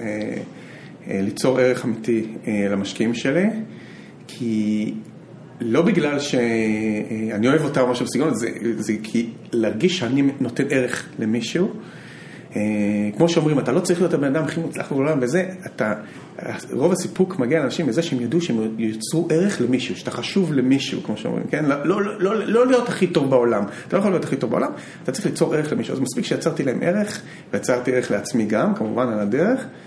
אז זה מבחינתי, זאת מבחינתי תהיה הצלחה למשל, ואני חושב שהכל ינבע מזה, כמובן שאם אני אספק ערך, אז הקרן תגדל, התשואות יהיו טובות, ואני ארוויח מספיק כסף וכולי, אז הכל נגזר מזה. זה כמו שאבא שלי תמיד אומר, אל תברך אף אחד, אושר ואושר וזה, תמיד תברך אותו בבריאות. כי ברגע שיש לו בריאות, יהיה לו אושר, יהיה לו אושר אם הוא יעבוד מספיק השקל. ברגע שאין לך בריאות, אין לך שום דבר. אז אותו דבר, זה כאילו תנאי הכרחי ומספיק, כמו שאומרים בהנדסה, כן? אז זה תנאי שברגע שאתה... תגשים את, ה, את הייעוד שלך, תתרום ערך, ברגע שאתה תיצור ערך, הכל כבר יבוא לבד, בתור תופעת לוואי, כמו שקוראים, בכל אוקיי. דברים כאלה. כן. ואיך נראה ה-work-life balance שלך, כאילו גם היום וגם לאורך כל השנים של עדן אלפא, כלומר אתה מהאנשים שמאמינים ב... אם יש לי חברה, אם יש לי עסק, אני צריך לתת שם את כל כולי ולא יודע מה, לעבוד 12 אה, שעות אה, פלוס ביום, או שהיית מאוזן בכל התקופה הזאת, איך... אה? זאת שאלה סופר קשה, אני חייב להגיד לך שזה קשה למצוא את האיזון. הרגשת שיצאת מאיזון? לפעמים אתה יוצא מאיזון, כן, כי לפעמים אני מרגיש שזה לוקח לי יותר מדי זמן. אז אני לפעמים מנסה ללוות את ההשקעות להשקעות שהן יותר, שאני יודע שהן יהיו פחות time consuming. אני אתן לך דוגמה, אוקיי? היום אני כבר בן 42, עברתי לא מעט אה, בעולם, בעולם ההשקעות, ראיתי לא מעט משברים. אה, עשיתי, טעיתי לא מעט פעמים, ואני גאה בטעויות שלי כמו בהצלחות שלי. כלומר, אתה לא יכול להיות גאה בטעות, אתה גאה בדברים שלמדת מהם, לקחתי עם כל טעות משהו, ואני יכול להגיד לך שהיום, שאני רואה למשל מה, מה שקורה ברוסיה, אז אני רואה הרבה אנשים שרצים לקנות דברים ברוסיה. אה, כל מיני בתור דברים. בתור ספקולציה. לא יודע, ספקולציה, השקעה, יחס סיכון סיכוי וכולי, ופה ושם, ואז אני אומר לעצמי, וזה משהו שאני חושב שלמדתי עם הזמן, כן? אני יודע שאם אני אעשה את זה, אני אתחיל לקרוא חדשות על רוסיה, אני אתחיל לקרוא חדשות על איזה אוליגרך, עשו לו איזה סנקציות, אני אתחיל לתפוס, כאילו, אני אתחיל להתמקד בזה, וזה ישאב אותי, ואני אקום בבוקר, ועשו רומן אברמוביץ', הרעילו אותו, ויאללה, אותו, ואולי זה יפגע בהשקעה שלי, ומה יקרה עם פוטין, ומה יקרה עם זלנסקי, ואז זה שואב אותך, וזה בעצם מושך אותך אל הטפל, ולא אל העיקר. כי כמה תשים בפוזיציה כזאת? כמה אתה יכול לשים? אחוז, שניים? אני לא תשים 50 אחוז מהתיק שלך, גם לא תשים 10 אחוז מהתיק שלך. כלומר, אתה אומר, היחס בין כמה זה יעסיק לך את הראש לכמה זה בכלל בפועל, בדיוק, זה... בדיוק, כמו נשבע בריי. שהוא גם משקיע שראה לא מעט, הוא אמר שזה נקרא בעצם return for a unit of stress. כאילו כמה בעצם אתה מקבל, כמה החזר- אתה מקבל ליחידת סטרס. אז השאלה היא בעצם כמה סטרס אתה דוחף לעצמך. וזה עכשיו, אומר שבעבר היית עושה את זה? בעבר הייתי עושה את זה, הייתי מתנפל על זה, הייתי אוהב, הייתי כמו עף, כמו פרפר שעף לאש. אני אומר, זה הכי מסוכן, אבל יש שם את הפוטנציאל לעשות פי עשר, וואי, אני עף על זה. היום אני יותר זקן, אני אומר, בוא נשמע, אם אתה הולך לעשות את זה, דבר ראשון, זה יגזול לך זמן שאתה יכול להשקיע בהשקעות אחרות, שאולי באמת יכול להיות, יכולים להיות הרבה יותר גדולות. השלושה, ארבעה, חמישה אחוז האלה שאולי תשים שם, השקעה בסיכון סופר גבוה, אתה תגזול לך אולי השקעה, מזמן מהשקעה שיכולת לשים 15% מהתיק ותוכל להחזיק אותה הרבה יותר, וכנראה שהסיכוי שם לאפס הוא נמוך. אז היום אני פחות נמשך להשקעות האלה שהן בינאריות, אוקיי? כלומר, שאתה יכול להצליח הרבה, כן, או שזה או אפס או פי 10, זה, אתה אומר, נניח אתה נותן לסיכוי של פי 10 תוחלת של 30% סיכוי, התוחלת חיובית, אתה צריך להשקיע זה לפי הקל קריטריון. אבל אני מבין, אנשים זה לא מתמטיקה, אתה צריך להבין כאילו גם את הפסיכולוגיה, מה שקורה בפנים. ויש מה שנקרא low stress investing, כלומר אתה רוצה להשקיע בדברים שיגרמו לך סטרס נמוך, כי בסופו של יום, ברגע המשבר, שה, שהכל עובד והכל טוב, אתה אומר כן, אני אעשה את זה, אני אעשה את זה, אני אעשה את זה, אבל כשמגיע המשבר, אז מגיע נקודת המבחן. ואם היית פזיז בעיתות ה- שהאנדורפינים או המושפעים לך, מופרשים לך במוח, אז אתה תשלם. אתה תשלם בהרבה סטרס, ואתה צריך, ואז כשהסטרס עליך עולה, הסיכוי שלך לעשות טעות עולה גם. אז אתה צריך לקחת את ה... אה, אה, לקחת את ההשקעות שיגרמו לך הכי פחות סטרס, זה הרעיון. אז אתה נגעת בנושא של הסטרס, וגם אותי עניין לשמוע מבחינת, אה, אפילו אם אפשר ממש להיות ספציפי, מבחינת כמה שעות אתה עבדת ביום במהלך עדן אלפא, איך הזנת בין בית וחיים אישיים לעבודה, זאת אומרת, אז אני יכול להגיד לך שזה work on progress עדיין. זה, אני חייב לומר שאני חושב שכל שעה בעצם פנויה, כמעט, אה, מתרכזת בלחשוב, אה, לפחות אצלי, כאילו לחשוב על העבודה ומה קורה ולתן בעולם ודברים בסגנון ומאיפה תגיע ההשקעה הבאה. כמה שעות עבודה אה, אתה עושה בממוצע ביום? קשה מאוד למדוד את זה כי זה בעצם כמעט כל הזמן. אה, זאת אומרת זה מעסיק את הראש שלך כל הזמן. כל הזמן, כל הזמן. כי השאלה הבאה שלי הייתה אם אתה יודע להפריד כשאתה עם הילדים שלך. שעושים את זה בצד, כי אני יודע שזה מעסיק. אז לפעמים זה, באמת מעסיק לראות. אתה מצליח לנתק? לפעמים, במיוחד שאני אני משקיע בדרך כלל בחוץ לארץ, ולא פעם זה ב- סתם בצפון אמריקה או באוסטרליה, ואז נוצר מצב שזה כל מיני שעות מטורפות כאלה, עכשיו עד 11 בלילה בארץ, לפעמים- ובאמת אכפת לך כל יום מה קורה בשער של ה... לא, לא יודע, האמת היא שזה לא צריך לעניין, ולכן לפעמים פשוט ברגע שאני עם הילדים, לפעמים לפעמים פשוט מנתק את הטלפון, אתה מבין? אתה מנתק את הטלפון, אה, לפעמים יש לי גם שעון של אפל, שלפעמים קופצות כל מיני נוטיפיקיישנס, תשמע, חדשות, יצא תקציב בארצות הברית, כל מיני קשקושים, אה, עזוב, אתה יכול לראות את זה מחר בבוקר, אז אתה באמת מתנתק, וזה נותן הרבה, אה, הרבה אורך רוח, אני חוש- חושב, וגם באמת נותן את הבלנס. אה, אני יודע למשל שמהצד של יניב, אני יודע למשל מה יניב עושה, יניב כאילו למשל שומר שבת, הוא ממש זה נהדר. מתנתק, זה נהדר, והוא נעלם ביום שישי, כי אצלנו הוא גר בסינגפור, אז ביום שישי ככה בצהריים הוא נעלם, עד אה, מוצא שאצלנו, שזה בערך כאילו אזור מוצא שאצלנו, ואני יכול להגיד לך שזה נותן לו דלק לכל השבוע, זה מדהים, וגם אני מנסה לעשות את זה פשוט בערבים, אני מקלח את הילד, אף אחד לא מפריע לי, זהו, זה זמן קדוש. אה, ואם שאלת אם זה מעניין כל הזמן מה המניה עושה, מה פה, מה שם, לפעמים זה, רוב הזמן זה לא מעניין, אבל לפעמים יש יש בזה התמכרות גם להסתכל על השערים כל יום. נכון, אבל לפעמים אם אתה רואה למשל פייסבוק יורד 30% ביום, וזה קורה, קורה בדרך כלל בשעות שאתה עם הילדים, אז אתה אומר, וואו, אולי אני אנצל את ההזדמנות הזאת. אבל אחד הדברים שאני למדתי גם שאתה יכול לחכות וזה יהיה בסדר. אה, אבל כן, יש בזה, אם אתה לא נזהר, אתה יכול להתמכר לדברים האלה. אז לכן, לכן באמת צריך לעשות את ההבדל של ה-work-life balance, אה, לקרוא חדשות אה, בזמן שצריך. המקום שחתרתי אליו, וזה באמת אני רוצה להבין מהניסיון שלך, כי אני רואה אותך בתור יזם, ויש יזמים נוספים שבאים לפודקאסט, וגם אני רואה בעצמי יזם, פשוט עניין אותי, האם אתה, זאת אומרת, חושב ש... יש מצד אחד את הקבוצת אנשים שחושבת שאתה יכול להיות מצליח בתור יזם, תוך כדי זה שאתה חי חיים מאוזנים, למה אני מתכוון? שמונה, תשע שעות עבודה ביום, ולעשות את ה... אם זה הספורט שלך, או משפחה אחר כך, לפני. ויש את הקבוצה האחרת, שאומרת שאם אתה יזם, יזם טוב צריך להיות אה, 150 אחוז אה, מרוכז בעסק ולתת מעצמו יותר, כי יש לו מחויבות למשקיעים, כי יש לו מחויבות לעובדים, כי יש לו מחויבות לה- להצלחה שלו, אז יותר המקום שרציתי להבין זה באיזה מפלגה אתה נמצא. אני בשתיהם. אתה בשתיהם, כאילו תלוי באיזה תקופה אתה אומר. לא, אני חושב שלצורך העניין, תראה, יש לי את הספורט שלי, אני מתאמן שלוש פעמים בשבוע, אה, וזה גם זמן קדוש. אה, לא משנה אם אני, לפעמים אני אומר לעצמי, וואי, אני מעדיף שיירו לי בראש מללכת לאימון עכשיו, אני הולך לאימון. מה אתה עושה. בספורט? יש לי, אני מתאמן עם איזשהו מאמן, אני מתאמן גם בקרדיו, כל מיני דברים בסגנון. אני פונקציונלי מתאמן- כזה. כן, פונקציונלי. זה אה, מעולה. אני מתאמן לפעמים קיקבוקסינג, דברים כאלה, המאמן שלי הוא מדהים, חבל לך הזמן, הוא היה סגן אלוף אירופה ב... יאללה, תרים לו, תגיד מי זה. כן, אבל אה, באמת, הוא, אה, הוא מאמן גם, אגב, הוא גם מאמן כל מיני אנשים מאוד אה, עשירים אחרים, כאילו, אתה יודע, מדבר על... אה, אתה רוצה להרים לו להגיד את השם או שאתה לא... לא, זהו, נעזוב אותו בינתיים, אבל זה בכלל כיף לשמוע על, אה, כאילו, מה קורה, אנשים, מי שהם, אה, אתה יודע, איילי נדל"ן, בן אדם שיש לו 8,000 דירות, כל מיני דברים בסגנון, אתה שומע כאילו מה קורה משהו, זה גם מחבר אותך, זה גם פתאום פותח לך עולם אחר, ו... או, או גם, אתה יודע, אם זה להתנתק שיש ילדים, אבל ברגע שאתה... אה, בזמן של ילדים, אבל ברגע שאתה בעבודה, אתה כן, 150 אחוז מהזמן שלך נותן, אז יש, יש כמובן תקופות שזה יותר, אם זה בקורונה, אז אמרתי לאשתי, תשמעי, את לוקחת פיקוד, עכשיו אנחנו, יש לנו משבר לנהל, ואנחנו צריכים להבין איך אנחנו יוצאים מהמשבר. שבאפריל, מאי, התיק אה, של כולם צונח בעשרות אחוזים. בדיוק, ואז הגענו למסקנה שמאוד קשה להגיע אליה, שלצורך העניין, אתה לא יכול להיכנס למשבר ולצאת מהמשבר עם אותו תיק, זה לא הגיוני שפתאום קרה איזשהו משהו שאף אחד לא ידע עליו, ועכשיו אה, העולם השתנה, ועכשיו אה, לצורך העניין התיק שלך הוא אותו דבר, לא הגיוני. אז... אה, אותו משפט נכון גם היום? למרץ אה, 22? אין אירוע אקסוגני כל כך אה, גדול, כאילו, היום- אבל השנה נפתחה לא טוב אה, מבחינת השווקים. אה, כן, נכון, אבל זה- כבר לא כל כך אותו דבר, נכון, יש את המלחמה, ויש סכנה של אינפלציה וכולי, ופה ושם, אבל לא היה משהו שצריך, כאילו, שהוא כל כך קיצוני, כמו למשל, שאנשים לעבוד במשרד, פתאום הופכים לעבוד בבית, פתאום יש כאילו, הדברים הרבה פחות קיצוניים, אז אה, צריך לקחת החלטה, או אפשר, יש יותר זמן לקחת אותה לצורך העניין. אז אה, יש תקופות שבהן יש יותר זמן שאתה צריך להשקיע לעסק, ויש תקופות של פחות זמן.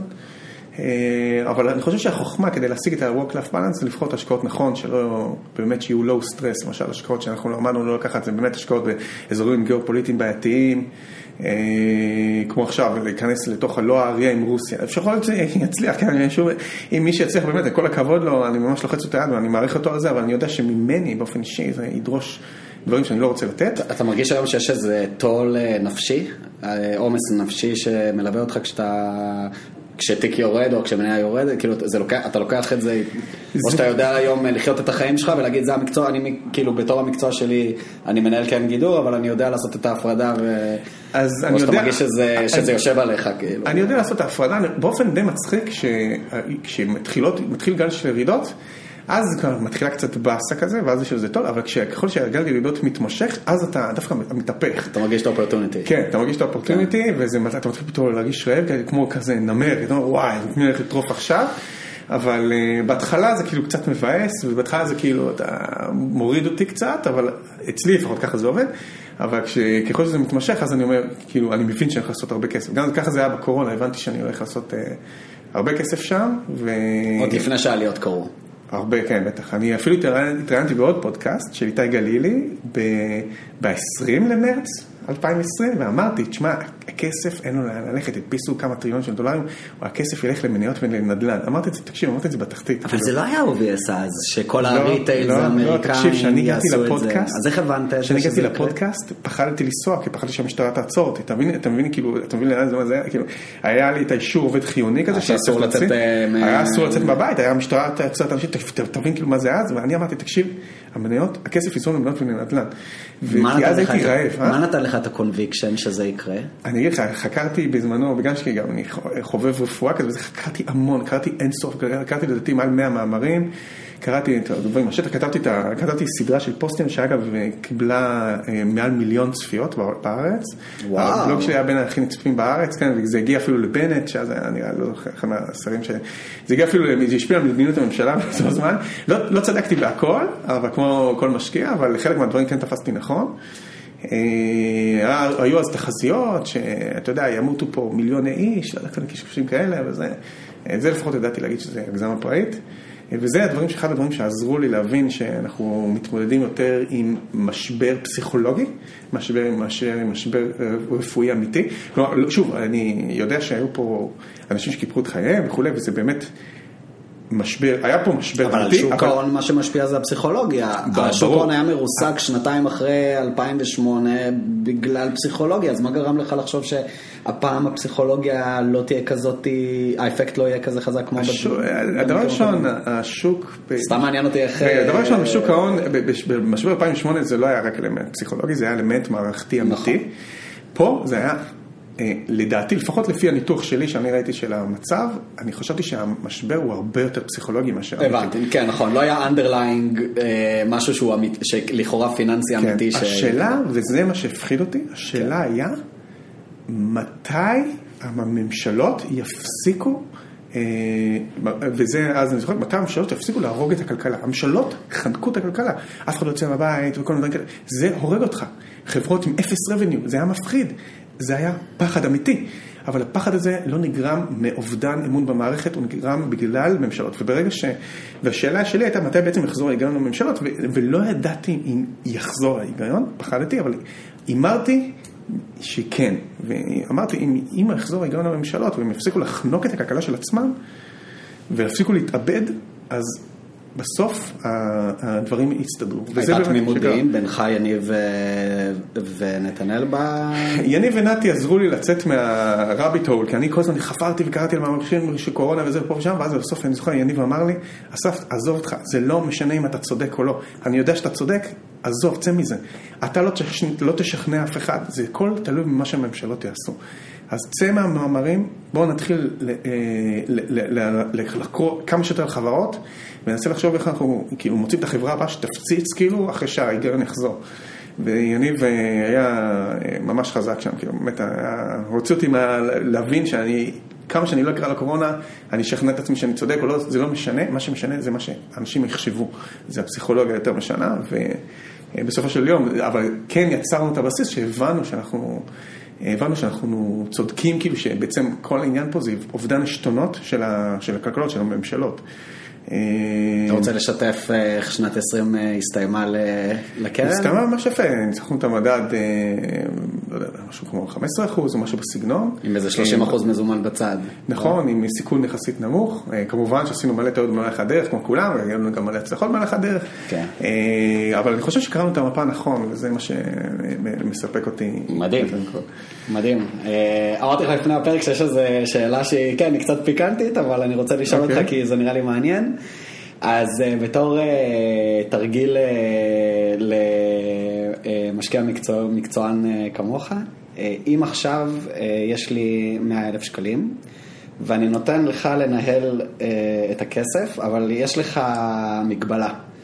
יש לך רק trade אחד לעשות, ואני צריך לקבל את הכסף בחזרה עוד חמש שנים. כלומר, אני נותן לך 100 אלף שקל לחמש שנים, יש לך רק טרייד אחד שאתה יכול לעשות. הבנתי. אז... אה, מה היית עושה? אז יש פה שתי תשובות לשאלה. ואני אגיד במאמר מוסגר שאני בן 30 וקצת ואני עובד ואני מוכן, אני לא רוצה להפסיד את כל הכסף שלי, אבל אני מוכן לקחת סיכון. זאת אומרת, אני, זה, זה, זו הסיטואציה.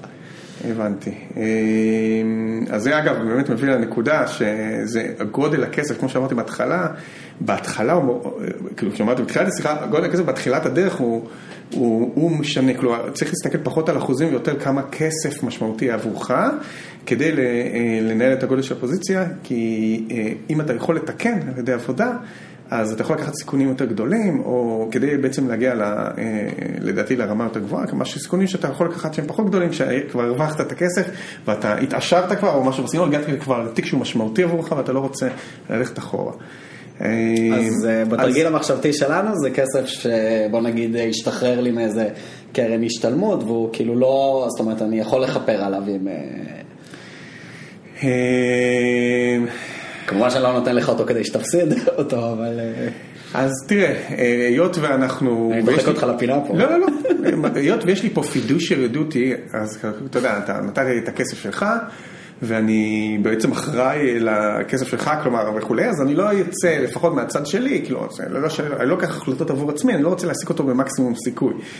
סיכון, כלומר לצורך העניין אה, אולי אם אני הייתי עושה את זה והיה לי רק 100 אלף שקל והייתי יודע למשל שזה 100 אלף שקל אם אני מפסיד אותם אני מחזיר את עצמי 4-5 חודשים אחורה, זה חיסכון של 5 חודשים, סתם כבר 6 חודשים, אז אולי הייתי לוקח את המקסימום סיכון, הייתי אפילו הולך על אופציות, משהו בסגנון, כאילו דברים שאני יכול... חמש שנים, אה, יש לך trade אחד לחמש שנים. ליפים, אתה יכול לקחת ליפים או משהו בסגנון, פשוט אתה יכול להסביר מה זה ליפים? LEAP זה אופציה לטווח ארוך. יש ספר מאוד מעניין שנקרא Intelligent Option Investor. אה, אני חושב שהשוק, הרי מתמחר אופציות בעזרת נוסחת Black and Scholes, ואני בתור בן אדם שאוהב מאוד מתמטיקה, אני מכיר גם את המגבלות של מתמטיקה. מתמטיקה בסופו של דבר מתארת עולם אה, מאוד מאוד אה, אופטימלי. מחושב וכולי, וזה לא מה שקורה בשוק ההון. הרבה מאוד נוסחות, למשל המכניקה של ניוטון, כן, החוקים, החוקים של ניוטון התגלו כלא נכונים, נכונים רק במערכת שהיא למשל נוסעת במהירות פחות ממהירות האור, מהירות האור צריך להוסיף לה, להוסיף לה פרמטרים, כלומר שבעצם המתמטיקה מתארת העולם באופן אמפירי, כלומר אתה רואה שזה מתאים בעצם למה שאתה מגיע בנוסחאות, אבל יש כל מיני דברים שלא מתאימים, אז אני מבין, כאילו אפשר לראות שהסטייה מנוסחאות בלנקן שולץ והתיאור האמפירי נופל כשאתה מעריך את תקופת הזמן. זה נכון אם אתה רוצה לתאר אופציה שהולכת לפקוע עוד יום, עוד יומיים, עוד חודש, אבל אם אתה הולך לאופציה שהולכת לפקוע עוד שנתיים וחצי, לא יש לך יתרון כזה. אדיר, יש לך יתרון אדיר ואתה יכול לעשות סכומי כסף מאוד מאוד גדולים. יש שוק כזה שאתה כן, יכול... בטח, אה, בטח. ומה הריינג' של אה, ליפ?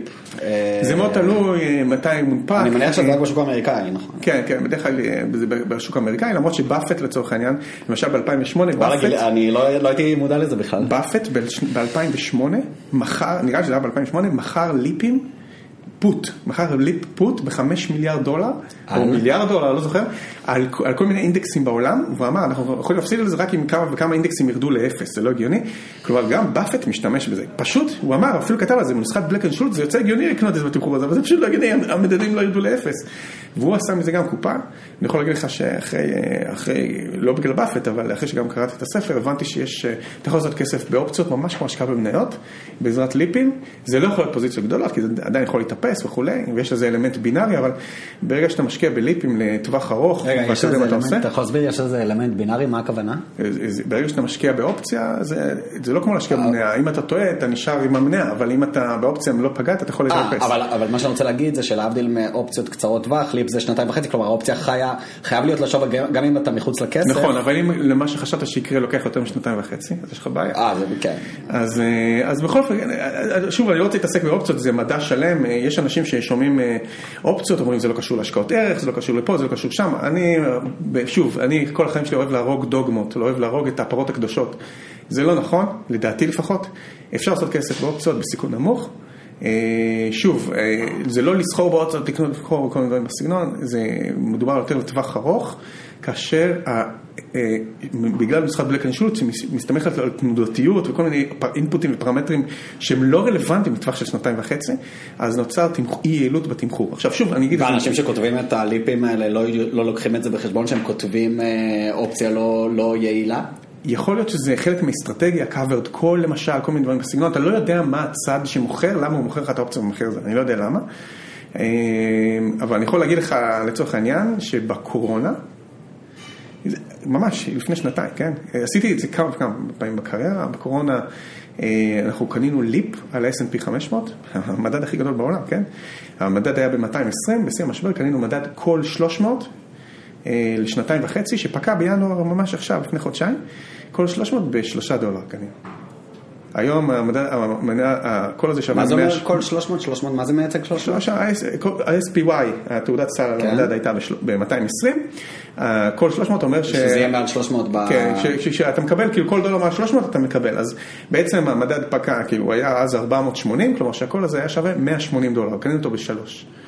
אז תבין, אז שוב, אה, אני אני אגיד את האמת גם, כאילו אנחנו לא החזקנו אותו עד הסוף, אנחנו לא האמנו שהשוק יתאושש ככה, עשינו על הכל הזה בערך פי ארבע ומכרנו אותו, אוקיי, אבל... לא רע בכלל. אה, כן, נכון, אבל אה, זה אגב אחד החוקים שאתה צריך להחזיק את הליפ עד הסוף, אבל, אה, אה, אבל זה היה לנו מספיק באותו זמן, אבל זה דוגמה למשל לכסף שאתה יכול לעשות בסיכון יחסית נמוך, כן, כלומר, אה, מה, מה היה אמבדד שם, שהשוק אחרי שירד 45 אחוז יעלה, אה, זה יעלה, לא יודע, משהו כמו, כמו 40 אחוז, ויגיע חזרה ל-300.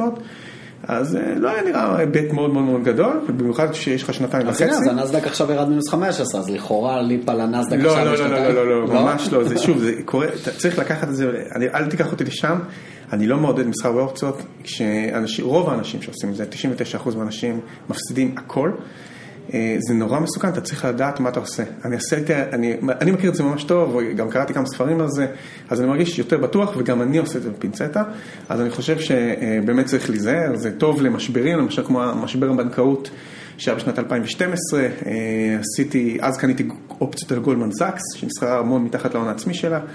אה, היא הייתה אז ב-80 דולר, משהו בסגנון, אה, היא הייתה נראה לי 0.5 על ההון העצמי שלה, משהו בסגנון, לא משנה. אוקיי. ו... אתה שם לב שאתה נותן פה את התשובה הכי ארוכה ב... כן, אבל- בגדול כאילו צריך משהו משבר, אז ב-2012 היה משבר רחובות באירופה, וזה- צריך כאילו מצב קיצון, ושאתה די בטוח, ואתה מכיר את ההיסטוריה של החברה, והיא חברה מספיק גדולה וכל מיני דברים בסגנון, ואז אתה יכול ליהנות מזה, אבל נעזוב את זה. אז אני ממקד אותך בשאלה על זה שיש לך נכון. 100 אלף שקל ויש לך... אז אוקיי. אז יש לי 100 אלף שקל, אז אני חושב שהחברה שאני חושב שהיום אה, היא תיתן אולי את התשואה לדעתי הכי טובה לאורך חמש שנים, אה, באופן יחסית בטוח, ואני ארגיש שאני מילאתי את חובתי הפידושיירי, כמו שאומרים, כאילו אני לא, לא אכניס אותך לסיכונים שאני לא יודע אם אתה יכול לקחת, אני הייתי קונה אה, חברה בשם אפסילון ביוון. וואו, לא לא ציפיתי ל- ליציאה כזאת. כן, שהיא נהנית ממגמת הדיגיטליזציה. תוכל לספר מי מי זו החברה? כן, זאת חברה שהיא, אמ, זו חברה יוונית, זו חברה שהיא נותנת שירותי IT, לדעתי מאוד מאוד, אה, ו- ויש לה שליטה ב-80% משוק המשכורות ביוון. היא מאוד... חילן של יוון? בדיוק, אבל חילן של 2012. זה יפה, חילן של 2012 זו הייתה השקעה שנתתי עליה הרצאה בסטוקו בתל אביב בשנת 2012, אה, כתבתי אותה בתור אחת הדוגמאות. אה, כשאני זוכר שהלכתי להרצאה הזאת, אז שאלתי את עצמי, אסף, איזה מהחברות אתה תרצה להם ובעוד חמש שנים לא תראה אידיוט. וזה אחד הדברים החשובים שאתה, בתור משקיע, שאתה, שאתה הולך לבחור חברה, אל תבחר, תבחר באמת את הדברים שהם בטוחים. אז, וזה גם באמת אחד הדברים שבגללם אני גם כותב בבלוג וכל זה, זה כאילו ממקד אותך. אל תלך לשטויות, יש מלא הסחות דעת, אה, לקנות מנות ברוסיה, לקנות... עזוב, תלך על הדברים שבאמת לאורך זמן ייתנו לך ערך. חילן, מה שכתבתי לה דאז, היא הייתה יותר מפי עשרה, לא כולל דיבידנדים. אם אתה כולל דיבידנדים זה כנראה באזור פי עשרים, משהו בסגנון. אז אה, אני חושב שזה, זו החילן של שנות 2012, פשוט כי השוק ביוון כל כך אחורה, גם מבחינת הטכנולוגיה, כל הדברים האלה, והיא גם מוכרת IT, אז אה, מבחינת שוק המשכורות אין לה הרבה לאן לעלות, אבל אנשים לא יודעים שהיא יכולה להעלות מחירים, המחירים שהיא לוקחת ביחס לגרמניה או משהו בסגנון, באיחוד האירופי, הם מגוחכים. אז יש כל כך הרבה levers למשוך שם. מה השווי שוק של החברה היום? 200, כמעט 300 מיליון יורו. או, לא לא מעט. לא. זאת אומרת, זו חברה... אבל אני אציין שאני, אני גיליתי אותה בעזרת אה, שירות שאני מנוי לה שנקרא טגוס, פשוט ראיתי שזה קרן עשתה עליהם טגוס, זה אקספרט נטוורק, איך אתה מאיית טגוס? T-E-G-U-S. אה, וזה שירות של... אה, זה שירות של אקספרט נטוורק, כלומר שאתה יכול, ל- ל- ל- בעצם יש מנהל עקרונות למשל שמראיינים מומחים לגבי תעשיות מסוימות, אה, לגבי חברה מסוימת, ואז אחרי חודשיים או שבועיים, לא יודע, הטרנסקריפט של השיחה נהיה מפורסם לכולם, ואז בעצם כולם יכולים להרוויח מזה, ואז בעצם למשל אם אתה רוצה לחקור חברה מסוימת, אתה יכול להזמין טגוס עליה, ואחרי כמה חודשים זה בעצם אה, מתפרסם לכל המשתמשים של המערכת. אה, יפה. אבל אתה יכול גם פסיבית לצרוך את הרעיונות? ברור, ברור. אז אה, אני בתור משתמש פסיבי, ראיתי כמה חברות קטנות שם וכולי, וראיתי אחת מהן הייתה אפסילון ביוון, ומה ש...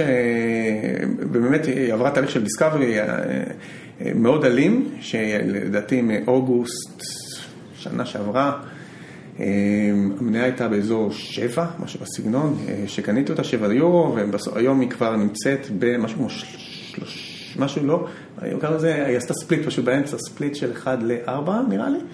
אז בוא נגיד, המחיר הממוצע, מחיר קנייה הממוצע שלי היה משהו כמו יורו 99, והיום היא כבר כמעט ב-6. אבל עדיין אני חושב שיש לה רוח גבית, מהסיבה הפשוטה שהאיחוד האירופי וכל, וגם הממשלה ביוון, כולם רוצים לעשות דיגיטיזציה לכל השוק היווני, והיא הולכת ליהנות מזה מאוד מאוד מאוד מאוד. יש להם עוד פרויקט שאף אחד לא מדבר עליו, זה מה שמעניין אותי, אף אחד לא מדבר עליו, הוא הולך לקרות בעוד שנה וחצי. פרויקט הוא, עכשיו הם עושים פרויקט שנקרא אפסילון סמארט, זה פרויקט שבעצם אה, הממשלה היוונית רוצה שכל ה, העוסקים בשוק ייתנו אה, אה, קבלות אלקטרוניות, אינבויס, זה נקרא, זה לא קבלה, זה חשבונית מס אלקטרונית. אז הם נותנים את התוכנה ואת הסופורט וכולי, וזה נהיה, רק זה לבד שווה את השווי שוק של החברה עכשיו. אבל הם הולכים להיכנס לעוד פרויקט כזה ואף אחד לא יודע, כי לא, לא יודע, אף אחד, אני רואה שלא מדברים על זה, אפילו בעיתונות היוונית לא מדברים על זה. איך אתה מצליח לעקוב אחרי חברה ביוון? יש גוגל טרנסלט. פשוט ככה? כן, וזה היה אחד השיקולים, ידעתי שאני צריך להתחיל לעקוב על חדשות ביוון. אגב, זו הפעם השנייה שאני עושה בחיים שלי את זה, היה לי עוד חברה ביוון שגם עליה עשינו הרבה כסף, שנקראת אופאפ, שזה הלוטו היווני, אבל אז אני כבר מנוסה גם בפוליטיקה היוונית וגם כל הדברים האלה, אז אני יחסית מכיר. אז מה הדבר הנוסף שלא יודעים? אז הדבר הנוסף שלא יודעים זה איזשהו פרויקט, מה זה לא יודעים? לא מדברים עליו, הם, הם, הם כאילו במצגות של חברה הם מזכירים את זה ככה, אבל בסוף שנת 2023, שזה עוד שנה ומשהו, הם הולכים להיכנס בעצם לדיגיטיזציה של הנוכחות ביוון. כלומר שבכל מיני אנשים שיעבירו כרטיס וכל מיני דברים בסגנון, אתה יכול לתת להם מערכת שנשלטת מרחוק. שבעצם נותנת נוכחות ואתה יכול לגבות עליה איזשהו אה, אה, מחיר, מחיר כאילו, אה, מחיר אה, חודשי על כל המערכת הזאת, עם דמי מנוי חודשיים, וזה בעצם הופך את הכל לדיגיטלי. היום הם מרוויחים לעשות דיגיטלי את כל הקבלות, אבל בדמי מנוי של משהו כמו עשרה יורו בחודש. אפילו לעורך דין או לרופא פרטי או משהו בסגנון, אבל עכשיו הם יכולים לעשות את זה גם לנוכחות, לקורפורטס גדולים, אתה יודע, אתה, או איש עובד במלון, הוא בא למלון, הוא מעביר כרטיס, אה, המלון יכול בעצם להשתמש במערכת של אפסים. אז, אה, וזה גם, וזה בעצם היופי בזה זה שזה הכל בענן, כמו שאומרים, ואז ההוצאות על זה מאוד קטנות, וכל מנוי שנכנס אליך זה בעצם נכנס בתרומה, רווח תרומה מה שנקרא, לומדים את זה בחשבונות, זה רווח כאילו מעל הקוסט, מעל ה... זירו מרג'ינל קוסט. בדיוק, זירו מרג'ינל קוסט, אתה מקבל את זה בעצם ישר שורה תחתונה, במרג'ין של 100%. אתה, אין לו, אין לו, להוסיף עוד לקוח למערכת הזאת, לא עולה לך כסף, חוץ מלגייס אותו נניח. אבל, אה, ובגלל שהם שולטים על 80% מהשוק, ויש להם עוד כל מיני מערכות, הם קנו עכשיו איזו חברה מאוד מאוד גדולה, אז יש להם כל כך הרבה מקומות לצמוח וכל כך הרבה levers למשוך, שאני חושב שהחמש שנים הבאות, אולי אה, לא נעשה פי ארבע, כמו שעשינו, כמה עשיתי? לא, עשיתי פי שתיים, יורו 99 ועכשיו היא בשש, כן, כמעט פי שלוש, לא עשיתי, לא, לא נעשה פי שלוש בכמה, לא יודע, בחצי שנה כמו שעשיתי עכשיו, עד עכשיו, אבל יש לה עוד לפחות לעלות אה, כמה מאות אחוזים בחמש שנים הקרובות, אה, וההנהלה שם מדהימה, אה, יוני סמיכוס גם זה שם מחזיק שם, מחזיק שם 60 ומשהו אחוז מהחברה. קוראים לי יואניס מיכוס, אבל... אוקיי. אמרת את זה כאילו זה מישהו שם... כן, הוא המנכ"ל, הוא הקים את החברה, הוא מחזיק אותה כבר, מחזיק שם 20 שנה כמו אבי באום לצורך mm. העניין. אתה אומר יש הרבה קווים מקבילים. יש, כן, אני רואה פשוט הרבה קווים מקבילים. אגב, אולי אני טועה, כן, אין פה שום המלצה, אולי אני טועה. אני פשוט, מהניסיון שלי, זה מה שעבד, יכול להיות שהניסיון שלי להוכיח שאי אפשר להקביל את זה. ואני טועה פה בטעות ענקית. זה נאמר בתחילת הפרק ואני אגיד את זה עכשיו אה, בכל מקרה שהכל פה לצרכים אה, בידוריים וחינוך, educational ואין פה שום אה, המלצת השקעה בשום צורה. כן. אז, אז זו החברה לצורך העניין שאני ארגיש שמבחינת סיכון סיכוי היא הכי טובה, לדעתי סיכון מאוד נמוך, עם רוחות גביות אינסופיות. מעניין. אין גם כמובן פוטין יכבוש את יוון, ואז אתה יודע. זו כבר שאלה אחרת. בדיוק. על איזה שתי השקעות אתה הכי מתחרט שלא עשית? אני מתכוון לחברות שאתה כן בדקת, הכרת, היית קרוב, אבל לא עשית. אה, יש אין סוף. יש איזה אחת או שתיים שאתה כזה ממש זוכר שכזה אתה מלכה את עצמך כזה יואו, כאילו כבר הייתי שם ולא... ולא ביצעתי. וידעתי את הכל, וראיתי את הכל, והבנתי את הכל, ולא עשיתי. האמת היא שיש הרבה, יש הרבה מכדי לספור, אני לא מלכה את עצמי על אף אחת. לא, אבל יש איזה אחת שככה נצרבה לך. יש גם דברים שנצרבו, אני משתדל לא לעשות את זה, כי בשוק ההון, הייתי יכול... זה משהו שהורג אותך, כן, כאילו אתה הייתי יכול, תמיד היית יכול, זה כמו, אתה יודע, כמו שאמרתי לך בבוקר, אתה זורק יד, נפתח פלופ, אתה אומר וואי הייתי יכול, נכון? אבל לא עשית. כן. אז uh, היית יכול, זה משהו שקובר אותך, אתה צריך להימנע מזה, אבל יש לא מעט השקעות, אם למשל, uh, או אפילו הכי פשוט, uh, בשנת 2015, uh, אה,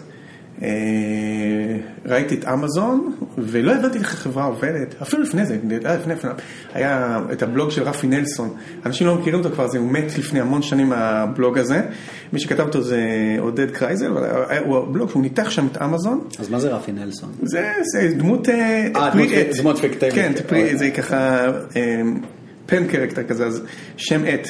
אז הוא כתב על אמזון ועל החלפת מלאי וזה, בוא נתשמע, ואחרי שקראתי את זה רציתי לקנות את אמזון ולא קניתי כי בזמנו פשוט לא יכולתי לקנות חברות שלא מרוויחות.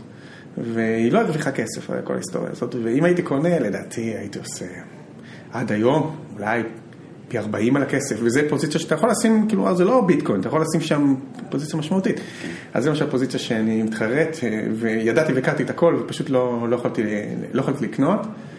אה, אני יודע, יש עוד כל מיני דברים אחרים. אה, אה, אם זה, שקראתי את הסרט, קראתי על אוטוזון, שגם היא עלתה חבל הזמן, כאילו משהו מדהים בקריירה של, אבל אתה יודע שיש לך קריירה של מספר דו ספרתי של כן, שנים, אתה רואה מלא דברים שעלו ויכולת לעשות.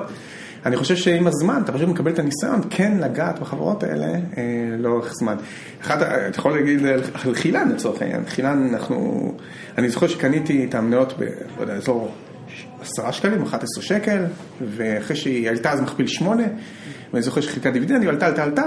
אה, ובזמנו בניתי תיק לאבא שלי, שהוא אמר, תיק לטווח ארוך, אבל קניתי לו גם, ואני זוכר שחילן הגיע למכפיל 12, אז אמרתי, בוא'נה, תשמע, מכפיל 12 כבר, זה יקר, אז השוק היה תמחורים יותר יקרים. יותר נמוכים, אז אמרתי, בוא'נה, תשמע, זה יקר כבר וזה, לאן היא תצמח? היא צומחת לאט, היא כבר חולשת על חלק גדול משוק המשכורות וזה, ומכרתי. נראה לי שאז היא הייתה משהו כמו 18 שקל למניה, 17 שקל למניה, והיום היא ב-200. אתה מבין, זה כאילו, וזה... אז יש כל מיני דברים בסגנון, ש... אבל אצל אבא שלי אגב השארתי, והוא נהנה מזה. דרך אגב, אתה מזכיר את אבא שלך, אז אני רוצה לשאול, איזה, הייתה איזה נקודת זמן שאבא שלך בא אליך בחזרה, הרי אמרת שב-2012 הוא אמר לך אתה עושה טעות. היה איזה שלב שהוא בא אליך בחזרה ואמר, אבא שלי הוא לא טיפוס לא, זה לא... אתה אומר אולי בשנים הבאות. הוא יגיד לך איפה אתה טועה, הוא לא יגיד לך, אבא שלי בדרך כלל לא אומר כל הכבוד, אבל... אה, מה, באמת, אחרי כל מה שעשיתם לא. בעדן, הוא לא בא אליך פעם אחת ואמר, וואלה, לקחת כיוון אחר? אתה מבין את זה בין השורות. אה, אבא שלי, אני אוהב אותו מאוד, אבל אה, כאילו, אני יכול להגיד לך שלפעמים, הוא היה נותן מילים טובות, אבל כשהוא נותן לך מילה טובה, אז בפסיכולוגיה אומרים שמילה טובה, אתה צריך להגיד עשר מילים טובות על כל מילה רעה שאתה אומר. זה כאילו עקרונות של הזוגיות, כל דבר מסגנון. כן. אז אצל אבא שלי, אם הוא אומר לך מילה טובה אחת, זה שקול למילה רעה אחת, זה אחד לאחד. כלומר, זה... גם כשאתה כבר ילד גדול אה, כן, בן 40 כן. ו... כן, כן, אתה מבין את זה בין השורות, איך שאתה יודע... זה הרבה פעמים תלוי גם אה, באיזה סביבה הוא גדל. כמובן, כמובן. ההורים שלנו גדלו בתנאים אחרים. נכון, חבל על הזמן לגמרי. אמ, טוב, יפה. אז אה, האמת, אה, יש לי איזו שאלה אחרונה לפני סיום, אה, אפשר גם לדלג עליה, אני לא יודע כמה זה חשוב, אני פשוט רציתי לשאול אותך, כל הנושא של קרנות גידור זה מוצר, אפשר להגיד, צדדי. היום, בהיבט של הניהול נכסים בארץ, הרי רוב הכסף זורם למוסדיים, דרך פנסיה, קרנות פנסיה וקרנות אה, קרן השתלמות ויש קופות גם לזה, אז אני אומר, הקרנות גידור זה יחסית צדדי וזה מאוד מוגבל מבחינה רגולטורית, כל הניצאים והחוקים האלה. רציתי לשאול אותך, לדעתך ההגנות שיש היום על משקיעים קטנים זה, והמגבלות והאופן שבו קרנות גידור אה, פועלות זה נכון, או שלדעתך יש איזו רפורמה ש... ש... צריכה לקרות, להנגיש את המוצר הזה ליותר אה, אוקיי, אז התשובה פה היא מורכבת. אה, אני חושב שהכוונה של המחוקק ושל הרשות היא טובה, אבל כיום השוק התפתח והמגבלות הן לא מתאימות. אני חושב שיש מקום לשינוי, למשל אה, הקביעה מי הוא משקיע כשיר בארץ או משקיע מסווג כמו שנקרא. רדיקלס. אז היא נורא נורא גבוהה, למשל לצורך העניין יכול להיות בן אדם שיש לו אלף דירות, אבל בגלל שהן לא, לא נחשבות הון נזיל, אז הוא לא נחשב משקיע כשיר. אז בארצות הברית למשל הקביעה היא שני מיליון דולר או משהו בסגנון, עם כולל חוץ מהבית שאתה גר בו, משהו בסגנון, כלומר שהם אומרים, אתה הולך להפסיד כל הכסף, לפחות אל תפסיד את הבית שאתה גר בו, משהו כזה, ואז אתה יודע, אם יש לך אלף דירות, אתה כן נחשב הקרדיט אינבסטור או משקיע כשיר בהגעה המקצועית, אז בארץ זה מאוד מאוד נוקשה, דבר ראשון זה נורא גבוה, נראה לי שבארצות הברית זה עדיין מיליון דולר, הם רצו לעלות לשתיים ולא הצליחו, כן הצליחו, לא יודע בדיוק, אבל בארץ זה 8 מיליון שקל, שזה נורא נורא גבוה. אה, ואני, וזה מונע מאנשים שכן מבינים, אתה יודע, בן אדם חסך חצי מיליון שקל, קרא, עשה, מחונך פיננסית וכולי, אבל נמנעים ממנו, כאילו מגינים עליו בעל כורחו. לפחות אני חושב שהיה אולי, יש מקום אולי לאיזושהי תקנה שהייתה אומרת, אוקיי, אני מוותר על ההגנה של הרשות ניירות ערך, חברים, אני רוצה שתתייחסו אליי בתור משקיע כשיר, אני ילד גדול, עברתי את גיל 18, מותר לשתות אלכוהול, אז אני גם רוצה לדעת מה אני עושה עם הכסף שלי, כן? אה, כלומר, אני מרגיש שיש פה הרבה פטרנליסטיות. אה, כדי להגן על אנשים מפני עצמם. עכשיו זה יכול להיות לא רע בעניין של חיסכון, זה יכול להיות לא רע, אני יכול להבין כאילו מאיפה זה מגיע, אבל יש מקום לשיפור שם. אה, עוד דברים אולי מבחינת הניצאים, שזה... זה, זה הבדיחה הכי גדולה אם אתה שואל אותי. אני לא, אני לא יודע אם הייתי קורא לזה בדיחה, כי שוב, הרשות ניירות ערך עושה עבודה... אולי רק נגיד למאזינים שלא מכירים את החוק המצחיק על הניצאים, על המגבלה. אתה ממשיך להשמיץ את זה. אה, סליחה, אז אני מצטער, זה דעתי בלבד. כן, אני אומר דעתי, לדעתי זה... יש פה היגיון, כן? רגע, אז מה בדיוק החוק אומר? החוק אומר שאסור לך להציע ליותר מ-35 משקיעים שהם לא כשירים בשנה. אה, אחרת אתה צריך תשקיף וכל מיני דברים כאלה. ו... שזה מספר שרירותי לגמרי, וזה רק ברמת ה... להציג את מה שאתה, זאת אומרת, אם נכון. לצורך העניין אתה מנהל קרן גידור, אסור לך שיותר מ-35 אנשים בשנה ישמעו על זה ממך. נכון. יש, זה לא נשמע לך מצחיק? יש, תראה, יש פה דברים מגוחכים. פעם הייתי צוחק שאתה יכול אה, לדבר על... חס וחלילה, לא יודע, דברים כאילו שהם ממש טאבו, אבל אם אתה מדבר ליד הברזייה על השקעות, יכולים לעצור אותך. אז כל מיני דברים כאילו, אז אתה מבין, זה משהו יחסית, כאילו יש פה, יש פה, זה משהו שהוא יחסית מגוחך, כלומר כסף נהיה קדוש כזה. אני חושב שיש מקום להתיר קצת את, את הרסן ולשפר את החוקים. עדיין צריך להגן על אנשים פני עצמם, כי יש אנשים כמו העוקץ מסביון, שיעבירו כסף לאנשים לחשבון של בן אדם סתם. אבל השאלה היא, האם באמת בן אדם שהוא עשה כמו העוקץ מסביון, היה מוגבל על ידי החוק של הניצאים? כלומר, אם הוא בא לעקוץ אנשים, האם באמת החוק של הניצאים זה מה שהיה מפיל אותו? אתה מבין? אז uh, כנראה שלא. כנראה שלא, זה כלומר, אתה יודע, זה כמו שאנשים, שהחוקים להלבנת הון אומרים, אתה צריך לחתום שהכסף שלך לא הגיע מקסמים כן. וקזינואים ודברים כן. בסגנון. אבל כנראה שבן אדם שהוא עבריין, אתה יודע, לא יחתום על הטופס הזה, או שאם הוא עבריין כבר לחתום על הטופס הזה לא יפריע לו. אז יש פה, כאילו, יש מקום לש... שיפור, אבל, אה, אבל אני מבין מאיפה זה מגיע, אני מבין את הצורך להגן, להגן על הגברת אה, רחל מחדרה, שיכולה להפסיד כל כספה באיזה שהם אה, מיזמים כאלה ואחרים, ולהבין שהמשקיעים צריכים להבין למה הם נכנסים. אבל ברור גם שיש כאן אפקט הפוך, שבעצם אנשים שיותר צריכים את הניהול האיכותי של הכסף או את הזה, זה נמנע מהם, אין, אין להם גישה ל... למכשיר הזה, ובעצם uh, the rich getting richer. And, נכון, uh, אז אתה יודע, הרשות ניירות ערך מקדמת עכשיו מיזם מאוד חדש, שהוא, האמת היא מרתק, אני לא יודע אם אה, זה, אבל באמת, וואו, מדהים מה שהם עשו שם, שנקרא קרנות גידור בנאמנות. אם אתה מכיר את לא, זה. לא, לא שמעתי על זה. שזה משהו ש... תראה, אנשים מאוד חכמים שם. אגב, יש לי כמה חברים שעובדים גם במס הכנסה וכולי, אז אני יכול להגיד לך שמתייחסים לרגולטור כמו לטיפש, אבל הוא לא, אוקיי? ויש דברים שפשוט לא מתאימים, אבל העולם העסקי והעולם והרגולטור נפגשים ומשיקים, אז יש, יש שיפור, ומה שאפשר לראות את זה, בקיצור, קרנות גידור בדמות, זה קרנות גידור שבאמת אה, יהיה להם פחות מגבלות. והם יוכלו כנראה לגייס גם משקיעי retail, כלומר משקיעים בלי המגבלה של 35, והם פשוט יהיו מין מוצר כזה שהוא בין קרן גידור לקרן נאמנות, כזה משהו באמצע. אה, הרי בקרן נאמנות הבעיה היא למשל שאתה לא יכול להחזיק יותר מ-10% בנכס אחד, וזה גרם למשל קרן מאוד אה, טובה בארץ, שהחזיקה את מקדונלדס, ומקדונלדס בשנת 2008 עלתה, בגלל שכל ההשקעות האחרות ירדו, היא הייתה צריכה למכור מקדונלדס, למרות שמקדונלדס המשיכה לעלות, אז נוצרים כל מיני בעיות כאלה. אז זה יאפשר את החופש של קרן גידור בתוך מכשיר שהוא לא- יחסית יותר לא מפוקח. איפה זה נמצא? זה הכל בטיוטה ובהאצות אה, לציבור, אה, כאילו בבקשות תגובה, הכל קורה ככה לציבור וכל מיני כאלה, אבל זה מראה לך שחושבים ומתקדמים כן. שם. לדעתי זה צריך לקרות יותר מהר, אבל יש מקום לשיפור שם. אוקיי, מעולה, מעולה. אה, יופי, אז אני חושב ש... אנחנו סגרנו הרבה נושאים אה, סופר מעניינים ודי כל מה שרצינו לדבר עליו, אה, אה, נראה לי שכיסינו את זה טוב. יש איזה נושא שעוד רצית לדבר עליו ולא, וטרם הגענו אליו? אני... אני יודע, שאלת למשל, אני רואה שיש לנו איזו שאלה שלו, אבל כמה משקל אתה נותן ליזם או למנכ"ל של חברה בשיקול דעת, האם להשקיע בחברה. אז...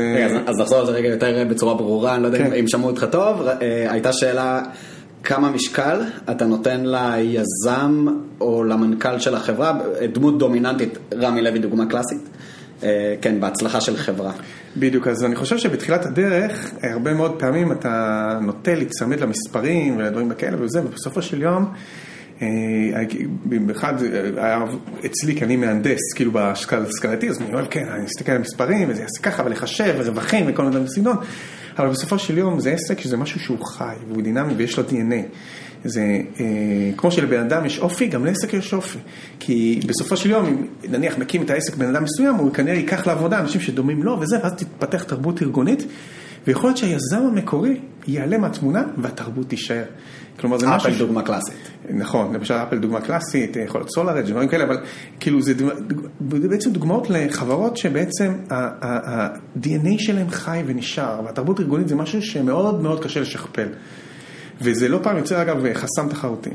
אז אה, אחד הדברים שלמדתי זה באמת במהלך הזמן להרים את הראש ולהסתכל גם על התרבות הארגונית עד כמה שאתה יכול מבחוץ, אגב טגוס עוזר לזה, וגם על היזם עצמו לראות על ה, או על המנהל עצמו, על המנכ"ל עצמו, לראות כמה הוא, אה, אה, לראות האופי שלו ואיך הוא מתנהג בעיתות משבר וכל מיני דברים כאלה. אתה יודע, למשל אומרים שעסקים בינוניים מתים במשבר, עסקים טובים שורדים במשבר ועסקים נהדרים.